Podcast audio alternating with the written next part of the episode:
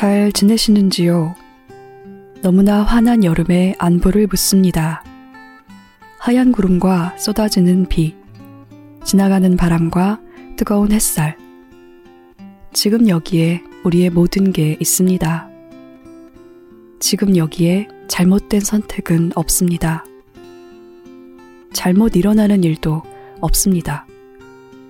그러므로 그대가 좋아하는 일을 더 좋아하시길. 지금 여기에서 시작해 더 먼 미래까지 술술 나아가시길. 2023년 하지 무렵의 김연수. 안녕하세요. 황정은입니다. 너무나 많은 여름이를 펴낸 김연수 작가의 안부 인사를 읽었습니다. 황정은의 야심한 책 시작합니다. 예스24가 만드는 책읽아웃은 격주 황정은의 야심한 책과 오은의 옹기종기로 여러분을 찾아갑니다. 목요일은 작가 인터뷰, 금요일은 책읽아웃 crew들의 책 리뷰 시간입니다. SNS에 해시태그 책읽아웃과 예스24를 달아 의견을 남겨주세요. 꼼꼼하게 읽고 듣겠습니다. 우리 함께 읽는 우리 함께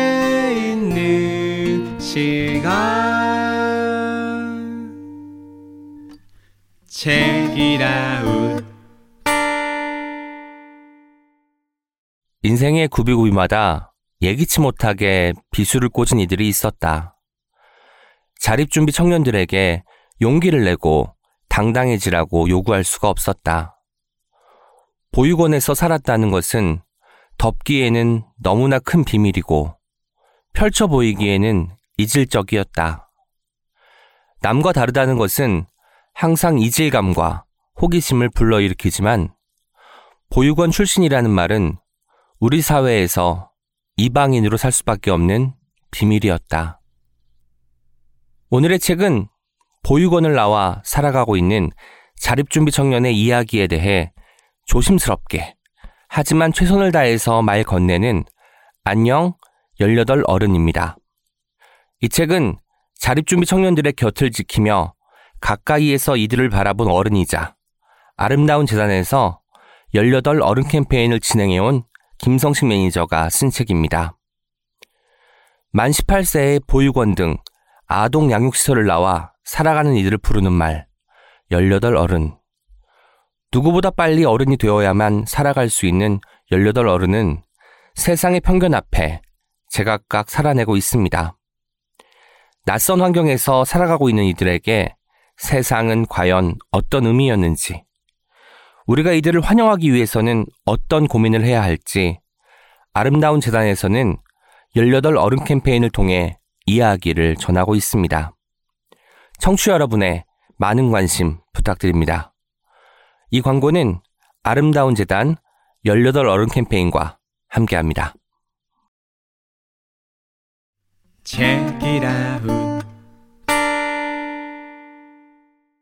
안녕하세요. 황정은입니다. 우리가 얼굴과 얼굴을 마주한다는 것, 바로 그게 이야기를 주고받는 일이라고 말하는 작가를 모셨습니다. 소설집 너무나 많은 여름이로 돌아온 김연수 소설가입니다. 어서 오세요. 네, 안녕하세요. 안녕하세요. 네, 반갑습니다. 감사합니다. 자기소개를 부탁드립니다. 예, 전, 어, 소설 쓰는 사람이고요. 작년에 이토록 평범한 미래라는 단편 소설집을 펴냈고요. 올 여름에 너무나 많은 여름이라고 해서, 어, 이건 좀 특별한 음, 소설집인데요. 어, 좀 짧은 분량의 소설들을 모아가서 20편을 어, 수록한 소설집을 펴냈습니다. 그래서 이렇게 만나 뵙게 됐습니다. 네. 너무나 많은 여름이를 6월에 내셨어요. 네. 여편집이라고 해야 될까요? 여편집인데 제가 이걸 여기 실린 소설들을 쓸 때는 뭐 장르를 뭐 그러니까 분량에 의한 장르를 생각하지 않고 음. 그냥 이야기가 만들어지면은 그걸 가지고 이제 어디까지 갈 수 있는지 쭉 지켜보다가 뭐 짧게 끊어지면은 그냥 짧게 끊고 조금 더 길게 이어지면은 길게 쓰고 뭐 그렇게 어, 쓴 것이어가지고 처음에 이걸 뭐 여편집이나 뭐 짧은 소설집 이렇게 하려고 하다가 네. 저도 잘 이게 뭔지 저 정확하게 정체를 알 수 없는 글들이어서 일단은 그냥 뭐 그냥 묶어서 그냥 냈습니다. 음, 네. 소설을 모은 책인데요. 네. 이번 책을 내고 뭘 하며 지내셨나요? 한 달쯤 아, 지났잖아요. 네, 한 달 지났는데 어, 그 사이에 뭐 일단 그, 그 전에 이제 이토록 평범한 미래를 펴내고 나서 어, 제가 낭독회를 좀 많이 했어요. 네, 그래서, 예, 그러셨더라고요. 전국의 그 작은 서점들과 도서관에서 어때, 어떻게 이제 새 책을 내면 행사 제의가 들어오기 시작하는데 그때마다 제가 어, 강연에 제의가 들어왔을 때 이걸 낭독회로 바꿀 수 있습니까? 물어보고 바꿀 수 있는 것들은 낭독회로 바꾸고 행사를 계속 진행을 무조건 다 했습니다. 들어오는 거는. 그래서 이제 이 책을 내기 전에도 계속 낭독회가 있었고요. 이 책을 내고 나서도 어, 그 전에 잡혀있던 낭독회가 있어서 어, 그 낭독회 가서 뭐 낭독회 읽을 원고를 쓰고 그리고 가서 또 읽고 뭐 그런 식의 일들 하고 지냈던 것 같아요. 네. 지금도 이런 원고들이 쌓이고 있는 거네요. 어, 예, 그, 그, 이왜 낭독회를 했느냐, 이걸 이제 말씀드리면, 어, 제가 이제 강연을 이제 주로 제의를 받게 되죠. 근데 예전부터 강연을 하면서도 약간 어색한 점이 좀 있었어요. 음, 그것은 뭐냐면 제가 강연자로서의 정체성이 없는데 일단 소설 소설가로서의 정체성은 있죠. 이야기를 만들려고 하고 그 이야기를 통해서 세상에 말을 걸고 어, 어떤 어떤 지점까지 같이 갑시다 이런 제의도 하고 하는 그런 정체성은 있는데 어, 그렇게 해서 책을 펴내고 나면은 이제 일반적으로 독자들을 직접 대면할 때는 강연의 형식으로 어, 대면을 하게 되어 있어서 그렇죠. 예, 그게 저한테는 좀 되게 어색하고 좀 불편하더라고요. 맞아요. 저도 그래요. 그래서 네. 강연, 강연을 음. 하고 돌아올 때면은 기분이 굉장히 씁쓸합니다. 네. 좀 그 말을 그- 내가 하려는 의도는 그게 아니었는데 뭐 이런 생각이 음. 좀 들고 그래서 이제 강연 제의가 오면은 좀 거절하는 식으로 하다가 그 나는 정체성이 소설가인데 왜 소설가 정체성으로 독자를 만날 수가 없을까에 대한 그 의문이 들었어요. 음, 그래서 아, 그렇게 만나보자. 그렇다면은 어, 소설을 가지고 이제 만나는데 어, 가능하면 이제 새로 쓴 소설을 가지고 어, 이 사람들한테 처음 읽어 드리는 형태로 만나보면 어떨까라는 데까지 이제 생각이 미쳤죠. 그러고 나니까 이제 어떤 놀라운 게 있냐면 이제 그분들은 어쨌든 저한테서 출판되지 않은 어, 신작 소설을 듣게 되고 그러게 말입니다. 저는 새로 이제 써서 읽어드리겠다라고 생각을 하니까 어, 그분들 덕분에 새 소설을 쓸 수 있게 되는 거예요. 네.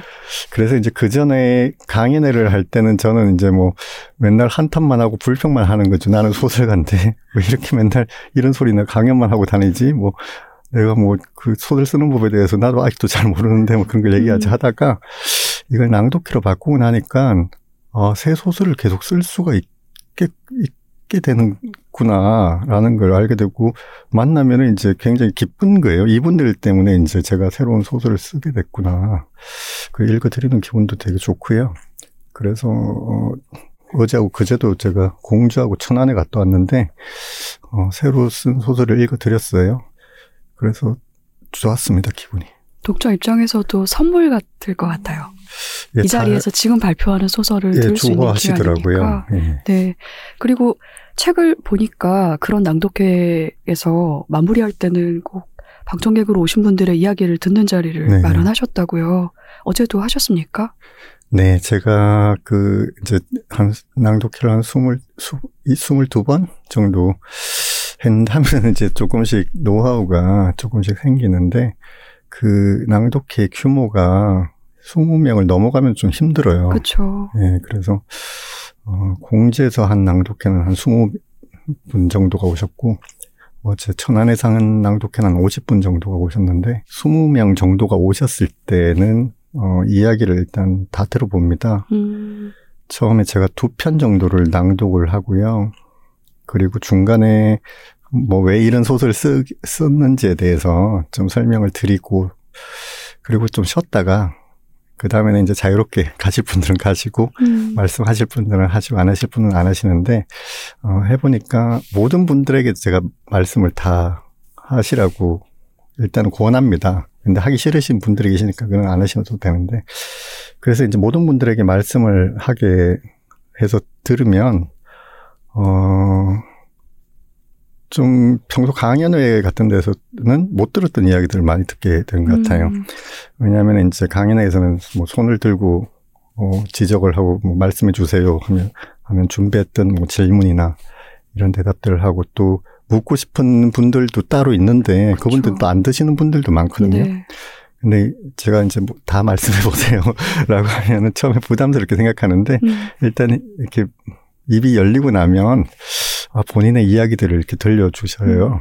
근데 그, 그 되게 감동이 있습니다. 음. 묘하게 되게 감동이 있는데요. 제가 제일 감동받는 포인트는 자신들이 뭐 예를 들어서 어제는 뭐 죽공예 하는 분도 오셨고 또 뭐 수제 그래놀라 만드시는 분도 오셨어요. 그러면 수제 그래놀라를 만드시면 궁금하잖아요. 왜 수제 그래놀라를 음. 만드시는지.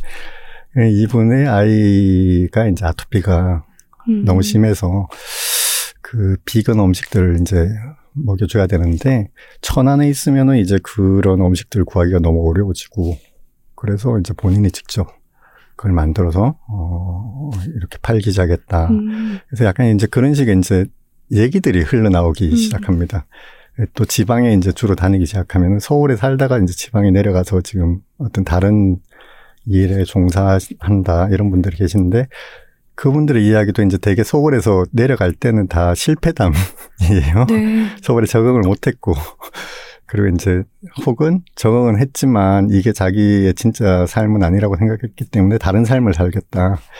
그래서 이제 직업 그런 것들을 하시는 일을 이렇게 듣고 있으면 아 그분들이 어떤 지금 생각을 하는지 그리고 어떤 이야기들이 숨어 있는지 그걸 알게 되어서 그걸 듣고 있는데 되게 감동스럽습니다. 음. 음. 그리고 또 뭐 하나는 되게 힘든 일들에 대해서 얘기하는 분들이 계신데 그거는 제가 답변하기가 되게 곤란한 질문들이에요.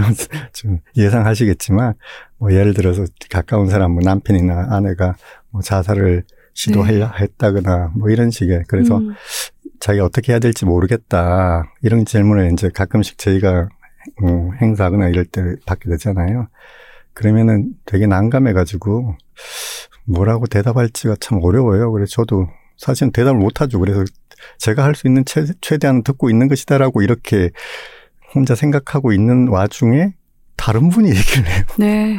그럴 때 약간 이제 음. 좀 감동을 받는데 다른 분이 자기가 그런 사람이었다라고 얘기를 하면서 몇 년 전까지 자기가 그 당신의 뭐 아내나 남편 같은 사람이었다. 그래가지고 자기 이제 자, 자기도 시간이 지났기 때문에 뭐 조언을 해줄 수는 없지만 어쨌든 그랬던 사람이 지금 살아 있다는 것만 알려주고 싶다 뭐 이런 식으로 서로 얘기를 하거든요. 그럴 때 또 약간 어, 이렇게 서로, 서로 말을 한다는 게, 얼굴을 보고 대- 얘기를 한다는 게 약간 이런 의미가 있는 것 같다. 그렇습니다. 예, 그런 생각이 들더라고요. 네. 작은 마당을 열어둔 것 같고요. 예, 저도 강연이 어려워서 네, 김현수 작가님과 같은 이유로 네, 피치 못하게 해야 되는 경우엔 낭독회처럼 네. 하거든요. 네, 그런데 그 시간 중에 가장 저한테도 의미 있고 재미있었던 시간이 이제 마무리 무렵에 네, 이야기 나눌 때, 네, 네. 이야기 들을 때, 그때 정말 좋고요. 네, 저도 유사한 경험을 했어요. 네, 정말 제가 대답하기 어려운 질문을 받았는데 그 질문에 제가 대답을 못하고 있을 때 음. 그 자리에 앉은 다른 사람이 맞아요. 대답을 하면서 서로 말을 주고받는 경험을 네, 한 적이 있어서 그때 생각도 나고 좋으네요. 네, 음. 오늘 방송을 준비하면서 네. 제가 세 권의 책을 읽고 왔어요. 네. 여기 보시면 일단 아. 대단히 많은 책을 내지 않으셨습니까? 네. 김현수 작가님이 네, 또뭘 준비해야 될지 고민을 많이 하다가 최근에 나온 걸 읽자. 네. 그 위주로 읽자. 일단은 라는 생각이 들어서 세 권을 읽었어요. 네, 2019년에 출간된 시절 일기. 네, 그리고 2022년에 출간된 이토록 평범한 미래, 그리고 이번에 출간된 너무나 많은 여름이를 네. 한 번에 읽었는데요. 읽고 보니까 이렇게 읽는 게 좋더라고요. 네. 왜냐하면 이 글 사이에서 서로 주고받는 것이 있어요. 네. 그래서 같이 읽었을 때 더 좋았던 것 같습니다. 네. 예컨대 이토록 평범한 미래라는 네. 책이요. 이 제목에 있는 평범과 미래라는 말이 네. 나머지 두 권을 다 읽었을 때 좀 다르게 다가오거든요. 네. 그래서 그거에 대해서는 제가 조금 있다가 네. 이야기를 더 해보기로 하고 네. 그래서 작년에 출간된 단편집 이야기부터 일단은 네. 하고 싶습니다.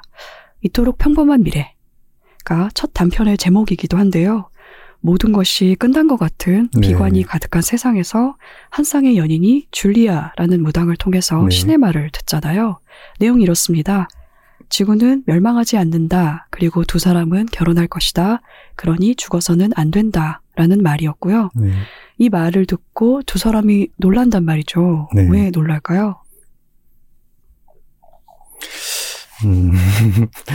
그러니까 이제 일반 저는 그 세상에 우리가 우리가 어떤 사람인지를 설명하는 방식이 두 가지가 있다고 생각을 하는데요. 하나는 그 이걸 세속적인 방식이라고 해야 될까? 세상이 말하는 방식이 있고 다른 하나는 뭐 예술이나 종교가 말하는 방식이 있다고 생각을 해요. 그래서 세상이 말하는 방식은 뭐냐면 어, 지금까지의 모든 너의 살아온 경험과 지식을 총동원해서 지금 이 순간에 어떤 일을 결정을 해야 된다. 그렇기 때문에 우리는 많이 배워야 되고, 또 그리고 어떤 권력도 많이 가지고 있어야 되고, 돈도 많이 가지고 있어야지 최선의 선택을 할 수가 있다. 라는 걸 어려서부터 계속 그 들어왔던 이야기죠. 그래서 어떤 사람들은 그, 그 이야기 자체 때문에 이미 탈락되는 사람도 있어요. 왜냐하면 음, 어린 시절이 뭐 안 좋았던 사람들은 과거가 지금 발목을 잡고 있어서 미래를 그렇죠. 선택하기가 되게 어- 지금 이 순간에 뭔가를 선택하기가 되게 어렵다는 거죠. 근데 제가 지금 말씀하시는 것에는 없었지만 일곱 회의 마지막이라는 백석 시인에 대한 그 소설을 쓰면서 음, 좀 깨닫게 된 어떤 시간관 이런 게 있는데요. 제가 그 백석 시인의 삶을 이제 소설화하는 데 있어서 저의 시점이 2020년에 있었어요.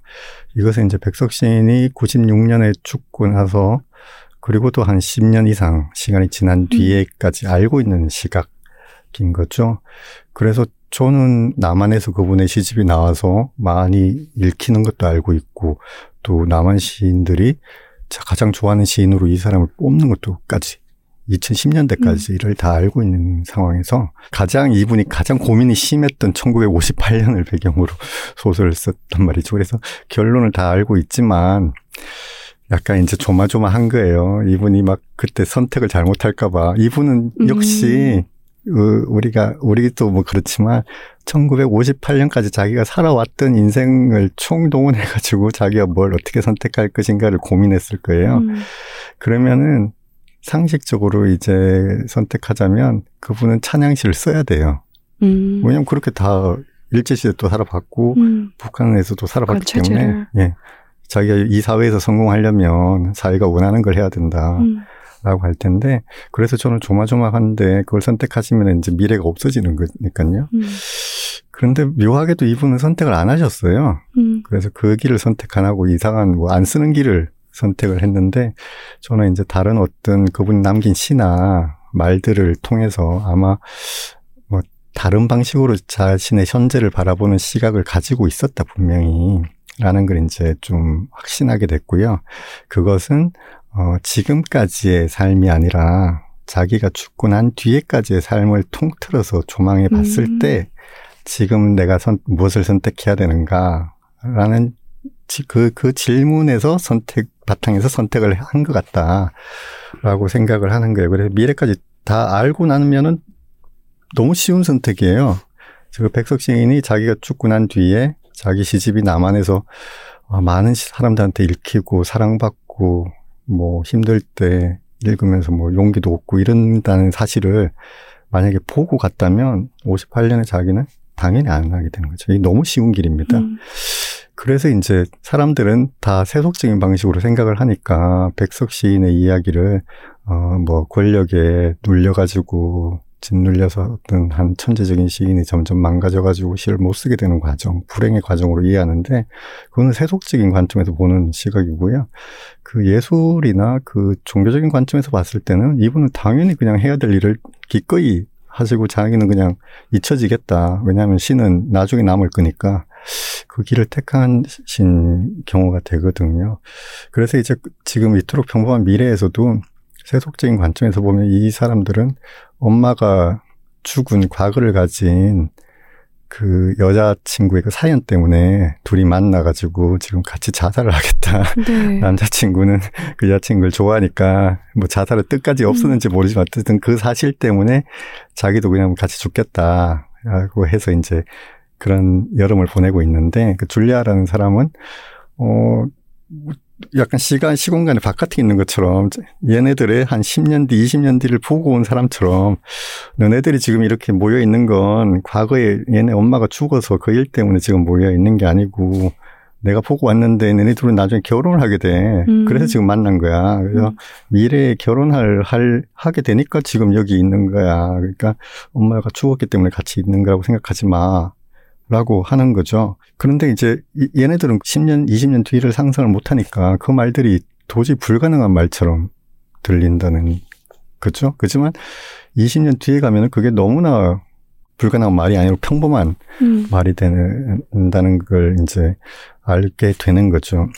그러면서 이제 그런 생각이 드는 거예요. 신의 말처럼 예언처럼 들리는 많은 것들이 지금까지의 뭐 삶을 토대로 뭐 현재를 판단해야 된다. 뭐 계속 뭐 최, 최선의 판단을 해야 된다 하는 그런 강요에서 벗어나서 좀 더 넓은 시야에서 자기 삶을 조망할 수 있게 된다면 그렇게 뭐 놀라운 말이 아닐 수도 있다. 내가 만약에 20년 뒤를 충분히 상상할 수 있다면 지금 내가 선택하는 것들이 지금은 뭐 놀라운 결정인 것 같지만 그렇게 놀랍지 않을 수도 있다. 그런 시야를 어떻게 그럼 확보할 수 있는가. 이게 이제 강권 이구나. 라는 이제 그런, 그런 쪽으로 가게 되는 거죠. 음. 네. 근데 저는 그 줄리아라는 네. 무당의 그 말이 네. 그가 미래를 다녀와서 설명을 했는지 안 했는지 저는 네. 모르죠. 그리고 사실은 그 두 사람도 모르는 거 아닙니까? 네. 그래서 듣기에는 좀 뻔한 이야기였거든요. 그래서 이 어떻게 보면 놀라운 말일 수도 있지만 이 뻔한 말이 나중에는 이 사람들이 그 죽지 않고 네. 둘이 같이 살아가면서 시간을 쌓아가면서 그게 결국은 평범한 말이었다는 걸 알게 네. 되잖아요. 그런데 이때 평범함이라는 게 우리가 20년을 같이 이렇게 살다 보니까 저절로 아 이게 사실은 이렇게 평범한 말이었구나 하고 깨닫게 되는 게 아니라 네. 그 평범함에 다다르지 않기 위해 애쓰는 부분이 있단 말입니다. 네. 그렇죠. 그래서 저는 이 단편 자체가 평범함에 대해서 많은 생각을 하게 만드는 소설이었거든요. 네. 우리가 흔히 그냥 살다 보면 사라지는 것처럼 평범함이란 그냥 우리가 가지게 되는 어떤 상태라고 생각을 하는데 네. 그게 아닐 수도 있다라는 생각을 네, 좀 그렇죠. 하게 만들어서 근데 이거는 이 소설을 쓰는 동안에 작가님도 많은 생각을 하셨겠다는 생각이 들었어요. 네. 평범함에 대해서 어떤 생각을 하셨는지 궁금합니다. 이 소설들은 뭐 그 팬데믹의 뭐 소산들이라고 말씀드릴 수 있는데요. 2020년부터 뭐 그렇게 뭐 사회적 거리두기가 시작이 되고 나서 어떤 뭐 독서 모임이나 이런 행사들이 많이 축소되거나 뭐 취소되고 그러지 않았습니까? 그래서 이제 뭐 저도 뭐 잡혀 있다가 2020년 여름부터 그 행사가 이제 취소되기 시작하고 했는데 그런 일이 한 번 있었어요. 그 제주도의 한림 도서관인데 뭐 당연히 줄줄이 취소가 되고 있었기 때문에 당연히 취소될 줄 알고 저는 비행기 표도 안 끊고 있었는데 뜻밖의 그 메일이 왔어요. 이 상황이 뭐 쉽게 안 끝날 것 같고 하니 작가님의 그 강연을 기회로 한번 우리가 새로운 사회에 적응, 적응하는 연습을 해보겠습니다. 네. 라고, 그러니까 좀 같이 도와주세요. 음. 라고 메일이 왔어요. 그래서, 아, 그러면은, 뭐 알겠습니다. 해보겠습니다. 하고 이제 가서 마스크를 쓰고 이제 강연을 하는 거죠. 그래서 준비한 데를 이제 갔더니, 어, 공개 좀 모집은 할 수가 없었고요. 음. 그 다음에 이제 독서 모임을 통해서 한 20명 정도를 큰 강당에 2m 이상 거리를 두게 하고 앉혀놓고 말은 절대 하면 안 됩니다. 모인 사람들은. 그리고 만약에 그 행사가 뭐 코로나 다시 유행에 뭐 진원지가 된다든지 이렇게 되면 도서관이 너무나 큰 그 책임을 져야 되기 그렇죠. 때문에 절대로 말씀을 하시면 안 됩니다. 오신 분들은. 작가님도 마스크를 쓰고 하십시오. 그래서 이제 거기서 뭐 우리가 왜 책을 읽어야 되는가, 문학을 왜 읽어야 되는가 이런 거에 대해서 이제 강연을 좀 했었어요. 했는데 하고 있는데 약간 뭉클했습니다. 제가 그게 뭐냐면 왜 이게 정확한 표현인지 모르겠는데 어쨌든 뭐 나라에서 문학을 못 읽게 강압을 하는 거죠. 그래서 음. 문학을 몰래 숨어서 읽어야 되는 상황. 소설 같은 것도 이제 숨어서 뭐 우리가 이제 점조직으로 이렇게 몇, 몇달 며칠 만나자. 음. 해가지고 사람들이 모여서 이제 모여 있고 절대로 이제 떠들면 안 돼. 바깥에서 알면 안 되니까. 그래가지고 그런 약간 비밀 회합을 하는 듯한 네. 기분이 들더라고요. 그래서 보통 그런 비밀 회합을 하는 이유는 뭘까라고 생각하면 이게 자기들이 너무 가치 있는 거라고 믿고 있기 때문에 이게 여기서 탄압받으면서 끝이 나면 안 된다. 물려줘야 된다라고 믿기 때문이겠죠. 그래서 그렇다면 우리가 지금 그렇게 막 소중하게 생각하는 건 뭘까라고 하면은 뭐 이렇게 작가 만나는 거 혹은 뭐 책 읽고 독서 모임 하는 거 그런 것들이구나 해가지고 야 그게 그렇게 쉬운 쉽고 그냥 평범한 일이고 만 뭐라고 생각했는데 어떻게 때 어떻게 생각하면 이게 참 없어질 수도 있는 일이겠구나라는 생각이 들면서 그분들이 끝까지 얘기를 말씀을 안 하셨어요 앉아가지고 표정도 보이시지도 않고 그래서 그렇죠. 저도 되게 힘들었는데 음. 최선을 다하고 있다는 것은 알겠더라고요. 서로 서로. 예, 서로 서로 음. 최선을 어려운데도 최선을 다하고 있구나. 그걸 아니까 아 뭉클해지고 약간 통지를 만난 것 같고 그리고 우리가 소중하게 여기는 것을 위해서 최선을 다하는 한에는 이게 없어지지는 않을 것이다.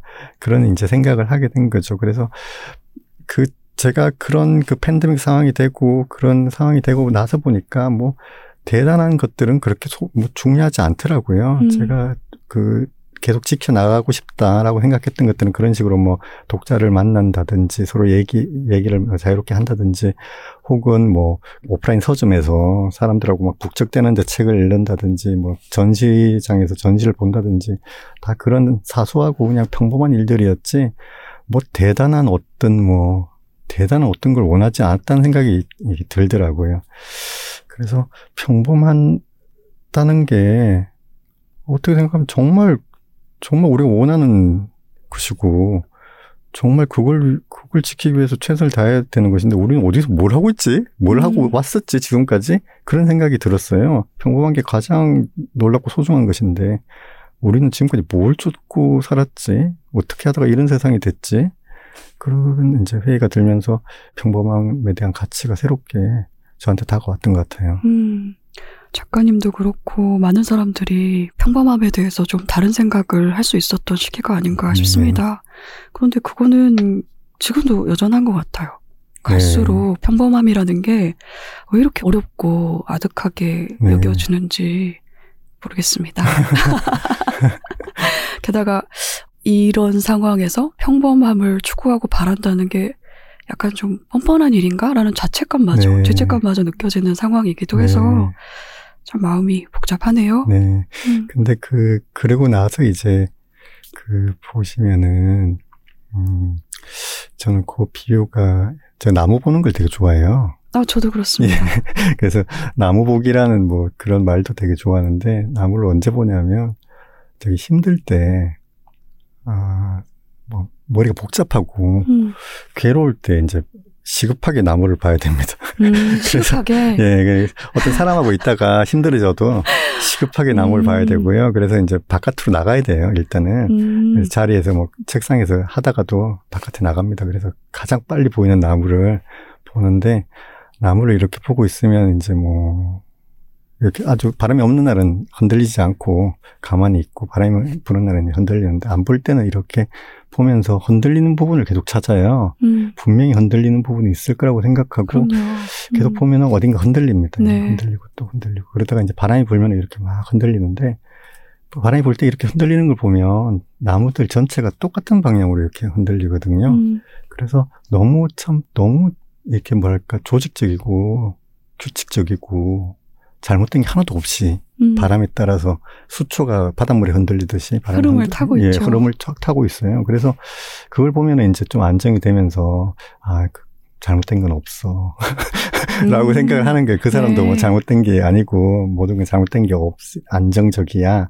라고 이제 생각하는데 그게 더해가지고 요즘 하나 더 봐요. 뭘 네. 보냐면은 그 나뭇잎 사이에 빛들 있잖아요. 그걸 어, 이제 그거 좋죠. 예, 일본 말로 그 코모레비라고 하는 네. 그걸 이제 많이 보는데 그걸 보면서 어, 좀 많이 항상 그걸 잊지 않으려고 노력을 합니다. 그 코모레비라는 게 뭐냐면 이제 뭐 그늘과 빛 이 같이 공존하는 거잖아요. 음. 그래서 그늘을 나뭇잎 그늘을 보고 있으면 그 그늘의 윤곽을 이렇게 보고 있는데 우리가 그 이- 그늘의 윤곽만 보고 있으면은 빛은 여백이 되는 것이니까 빛은 안 본다고도 뭐 볼 수 있는 거고요. 그래서 이제 어- 어떻게 생각하면 이 그늘의 이야기, 그늘의 윤곽을 윤곽의 이야기는 다시 말하면 그냥 빛의 이야기가 똑같은 거예요. 음. 어, 디를 보느냐에 따라서 이제 빛이 되는 거고 그늘이 되는 거니까요. 그래서 어, 사람들은 이제 되게 그 어두운 이야기를 되게 좋아해요. 그렇습니까? 예, 어두운 이야기를 만들 때는 에너지가 음. 거의 안 듭니다. 음. 그래서 뭐 나빠진다라고 할 때는 사실은 뭐 그냥 가만히 있어도 이 파국적 결과를 상상하는 거는 음. 너무 쉬운 거예요. 근데 그게 아니라 이제 좀 더 좋아지는 이야기, 좀 그냥 그냥 이, 대로 오늘 같은 날이 또 반복될 거야, 괜찮아, 곧 나아질 거야 이런 이야기를 하는 거는 이제 좀 쉽지가 않아요. 맞아요. 그래서 그렇죠. 옆에서 막 누가 괴로워하고 있으면 계속 얘기를 하잖아요. 괜찮아, 그렇지 않아, 너 금방 괜찮아질 거야. 뭐 이별해도 괜찮아. 하지만 아 아니야, 나 죽을 것 같아 지금 못 살겠어. 그럼 괜찮아, 괜찮아. 세 번 정도 하고 나면 막 화가 나요. 힘들어가지고 얘를 달래는 게 너무 그렇죠. 힘든 거예요. 근데 본인도 그 스스로 음. 달릴 때 너무 힘들거든요. 전부 다 나빠질 것 같고. 그런데 이제 제가 이제 소설가로서 어, 정체성이 생긴 게 한 2020년부터 생겼습니다. 그전에는 소설가 음. 정체성이 없었는데요. 소설가로서 정체성이 생기고 나서 소설가가 과연 어떤 일을 하는 사람인가 라고 봤을 때는 어쨌든 이야기를 만들려고 에너지를 쏟아붓는 사람이거든요. 그래서 뭐 쓰고 나면 막 탈진하고 이러잖아요. 집중력도 고갈되고. 그렇다면 이 모아놓은 에너지를 어떤 이야기를 만드는 데 쓰느냐라고 봤을 때는 아, 그런 식의 이제 그늘의 이야기로 설명할 수, 있- 충분히 쉽게 누구나 다, 누구나 다 할 수 있는 그늘의 이야기를 이 에너지를 부여해가, 투여해 가지고 그걸 똑같은 이야기지만, 똑같은 현상을 말하는 거지만, 빛의 이야기로도 볼 수가 있어. 라고 얘기를 해주는 사람이 소설가일 것이다. 음. 라고 이제 뭐 그렇게 생각이 좀 바뀌게 됐어요. 그래서 이제 뭐 나는 지금까지 살아왔는데, 아, 뭐, 과거도 힘들고, 엄마도 뭐, 나쁜 일을 경험을 당했고, 그래서 나는 당연히 나도 그런 미래가, 그런, 예- 앞으로 앞날이, 그런 앞날이 기다리고 있어. 라고 하는 사람한테, 안 그럴 수도 있어. 그렇지 않을 수도 있어. 라고 이제 얘기해 주는 거는 굉장히 에너지가 필요한 일인 거죠. 그래서 너도 평범하게 그냥 살아갈 수 있어. 할머니가 돼서 뭐 충분히 죽을 수 있는 사람이야. 라는 거는 좀 에너지가 필요를 해요. 그 음. 사람을 그렇게 이제 설득하기는. 그래서 평범하다는 게 어떻게 보면 되게 뭐 쉬운, 가만히 있어도 될 것 같은데, 제가 경험한 바로는 평범해지는 게 엄청난 에너지가, 그렇습니다. 예, 반복적으로 에너지를 계속 네. 투여를 해야 되는 그런 일이라고 생각을 해요. 그, 그, 러지 않으면은 점, 그냥 금방 나빠집니다. 음. 그게 제가 그, 한 40대에 빠져 있던 세계고요. 이렇게 점점 나빠지는 세계다. 음. 그래서, 아, 그, 그 평범하다는 게 이제 계속 말씀을 하시지만, 동, 저도 동의하듯이 그게 정말 어려운 음. 일이고, 우리가 어려워도 가야 될 그 방향이다. 그렇게 생각을 하죠. 음. 여태 하는 말씀으로 네. 작가님의 최근 글들이 다 설명이 됐어요. 끝났습니까? 방송 접어도 될 것 같은데? 네. 뒤에 질문 한 10개는 감사합니다. 풀어낸 것 같습니다. 반갑습니다. 가실 건가요? 네. 아, 얘기 듣는 것 자체로도 너무 좋으네요. 음. 그렇지만 정말 오래 침묵하지 않으셨습니까? 네. 오랜 침묵 끝에 두 개의 단편으로 소설 네. 쓰기를 다시 시작을 하셨어요. 그것이 이토록 평범한 미래에 실린 다만 한 사람을 네. 기억하네 하고 사랑의 단상 2014입니다. 네. 순서를 보자면 사랑의 단상 2014가 먼저 쓴 소설인 거죠. 거의 비슷한 시기에 음. 썼던 것 같아요. 그, 네. 네, 시차가 거의 없이. 예. 네. 사랑의 단상 거기 2014는 조금 시절. 일기에도 실려 있어서 예, 예. 네, 약간 다르긴 합니다. 네. 내용이. 두 단편 모두 사랑과 기억에 대한 이야기라고 네. 할수 있을 것 같은데요. 저는 이 두 개의 단편을 읽는 동안에 네. 사랑과 기억 정말 중요한데 네. 사랑만으로는 부족하고 또 네. 기억만으로도 부족해서 네. 이두 가지가 반드시 같이 있어야겠다는 생각을 하게 네. 되었습니다. 그래서 이 소설들을 쓸 때 작가님 대체 어떠셨을까? 그리고 네. 어떻게 다시 소설을 쓰기 시작했을까 궁금했어요. 그때가 이제 뭐 2014년이고 지금 9년 전인데 돌아가서 회상해 보시면은 뭐 그 시절 또 바로 떠오를 수도 있고 뭐 또 까마득하게 느끼실 수도 있는데 어 그때는 어 그 세월호 사건이 벌어지고 나서 참사가 벌어지고 다들 사회적으로 굉장히 힘들 힘든 그랬죠. 상황이었잖아요. 어 근데 이제 공교롭게도 저는 그때 이제 40대 중반을 지나고 있었고 그리고 어 저의 그 부모님 세대들이 돌아가시고 있을 때였어요. 음, 그래서 이제 뭐, 그 전까지 죽음이라는 게 뭐, 그냥 뭐, TV나 영화나 소설에서만 보던 그런 식으로 약간 추상적인 것이었죠. 그러다가 이제 그 죽음을 너무 실감을 하게 됐고, 그리고 세월호 참사로서 그렇게 사람이 죽는다는 거, 그것에 대해서 또 이제 좀 구체적으로 좀 느끼게 됐고요. 그러면서 그게 좀 압도되었던 것 같아요. 그래서, 어, 사람의 인- 일생을 두고 보면 뭐 너무 건강하게 태어나서 그런 건강한 몸을, 몸을 가지고 10대, 20대에 막 꿈을 키우고 30대에 막 어떤 뭐 커리어에 막 좀 절정해 가고 좀 뭐 약간의 실패는 있겠지만 절대 굴하지 않고 이렇게 사는데 아, 죽음이 구체적으로 느껴지는 순간부터 어, 굉장히 큰 타격이 오더라고요. 결국에는 그 시기가 지나고 나면은 점점 나빠지는 몸, 몸은 이제 병에 걸리고 나중에 점점 아프다가 제가 돌아가시는 분들 임종을 여러 번 목격했는데 너무 고통스럽게 돌아가시더라고요. 그래서 아 이게 인간의 어떤 운명인가? 라는 그런 비관도 있었고요. 그리고 또 그, 그렇게 어리석은 게 인간이니까 부족 모자란 존재니까 저런 식의 참사도 일어나는 것이구나 라고 생각하면 사람에 대한 믿음이 거의 없어지는 음. 거고요. 세상에 대한 어떤 안정감도 어, 많이 사라지게 되고 불안 그 자체가 시작이 되는 거죠. 그래서 이제 저도 그 상태가 되니까 뭐 세상이 막 꼴도 보기 싫어지는 거예요. 다 네. 사람들도 다 싫어지고 음, 그런데 이제 저 제가 이렇게 잡을 수 있는 게 아까 말씀하셨던 그 사랑과 기억이라는 거였어요. 그때는 그게 뭐 제가 확신도 없었고 아무것도 없었고요. 그냥 어려서부터 계속 듣고 배웠던 대로 음, 어른들이 말한 대로 사랑이라는 게 그렇게 쉽게 없어지진 않아. 혹은 뭐 기억을 하는 한에는 그 사람은 뭐 존재를 하고 있는 거야. 뭐 이거는 어려서 뭐 수없이 많이 들었던 이야기고 했으니까 그게 저는 믿을 수는 없었지만 그렇게 많은 사람들이 뭐 성현도 얘기하고 뭐 선생님도 얘기하고 작가들도 얘기했으니까 그렇게 제가 존경하는 많은 사람들이 얘기를 했으니 그 말이 틀리지는 않겠지? 라는 생각으로 그, 그 시기를 지나오기 위해서 그 저한테 있었던 두 개의 무슨 뭐 구명조끼 같은 걸 할까요? 네네. 그걸 이제 의지하고 이제 온, 그 지나온 거예요. 음. 그래서 그 소설들은 어떻게 생각하면 저 자신에게 이제 들려주기 위한 소설에 가깝습니다. 음. 제가 뭐 그 세월호 참사에 대해서 물론 이걸 기억해야 된다, 잊으면 안 된다 이런 의도도 있기는 있었습니다만 제가 그걸 확신을 가지고 그렇게 한 건 아니고 아 우리가 배운 게 맞다면 분명히 이게 맞을 거야라고 생각하고 내가 지금은 이해를 못 하겠지만 시간이 지나면 어쩌면 이해가 될 수도 있을지도 모르니까 일단은 이걸 믿도록 하자. 음. 안 그러면 내가 이 시기를 지나갈 수가 없을 것 같아. 라고 해가지고 이제 쓴 소설이고요. 지, 지금 와서는 이제, 아, 이해가 좀 돼요, 그게. 음, 네. 음. 저도 비슷한 경험이 있어서 네. 얘기가 너무 가깝게 다가오네요. 아, 그러죠. 예. 네. 믿을 수는 없지만 믿기로 하자는 예, 마음인 거잖아요. 맞아요, 맞아요. 그리고 어느 정도 시간이 지난 지금은 예. 믿는 마음이 분명히 있거든요. 그러니까요. 지금 네. 저는 몰라도 나중에는 혹시 나중에 저는 믿을 수가 있을지 모르니까 네, 나중에 저를 그러니까 저를 생각하면서 막 쓰는 거죠. 음, 그러게 말입니다. 네. 저는 그 두 개의 단편을 읽으면서 작가님 말씀하신 것처럼 아 이거는 작가 본인에게 필요한 이야기였다라는 네. 생각이 들기도 네, 했거든요. 맞아요.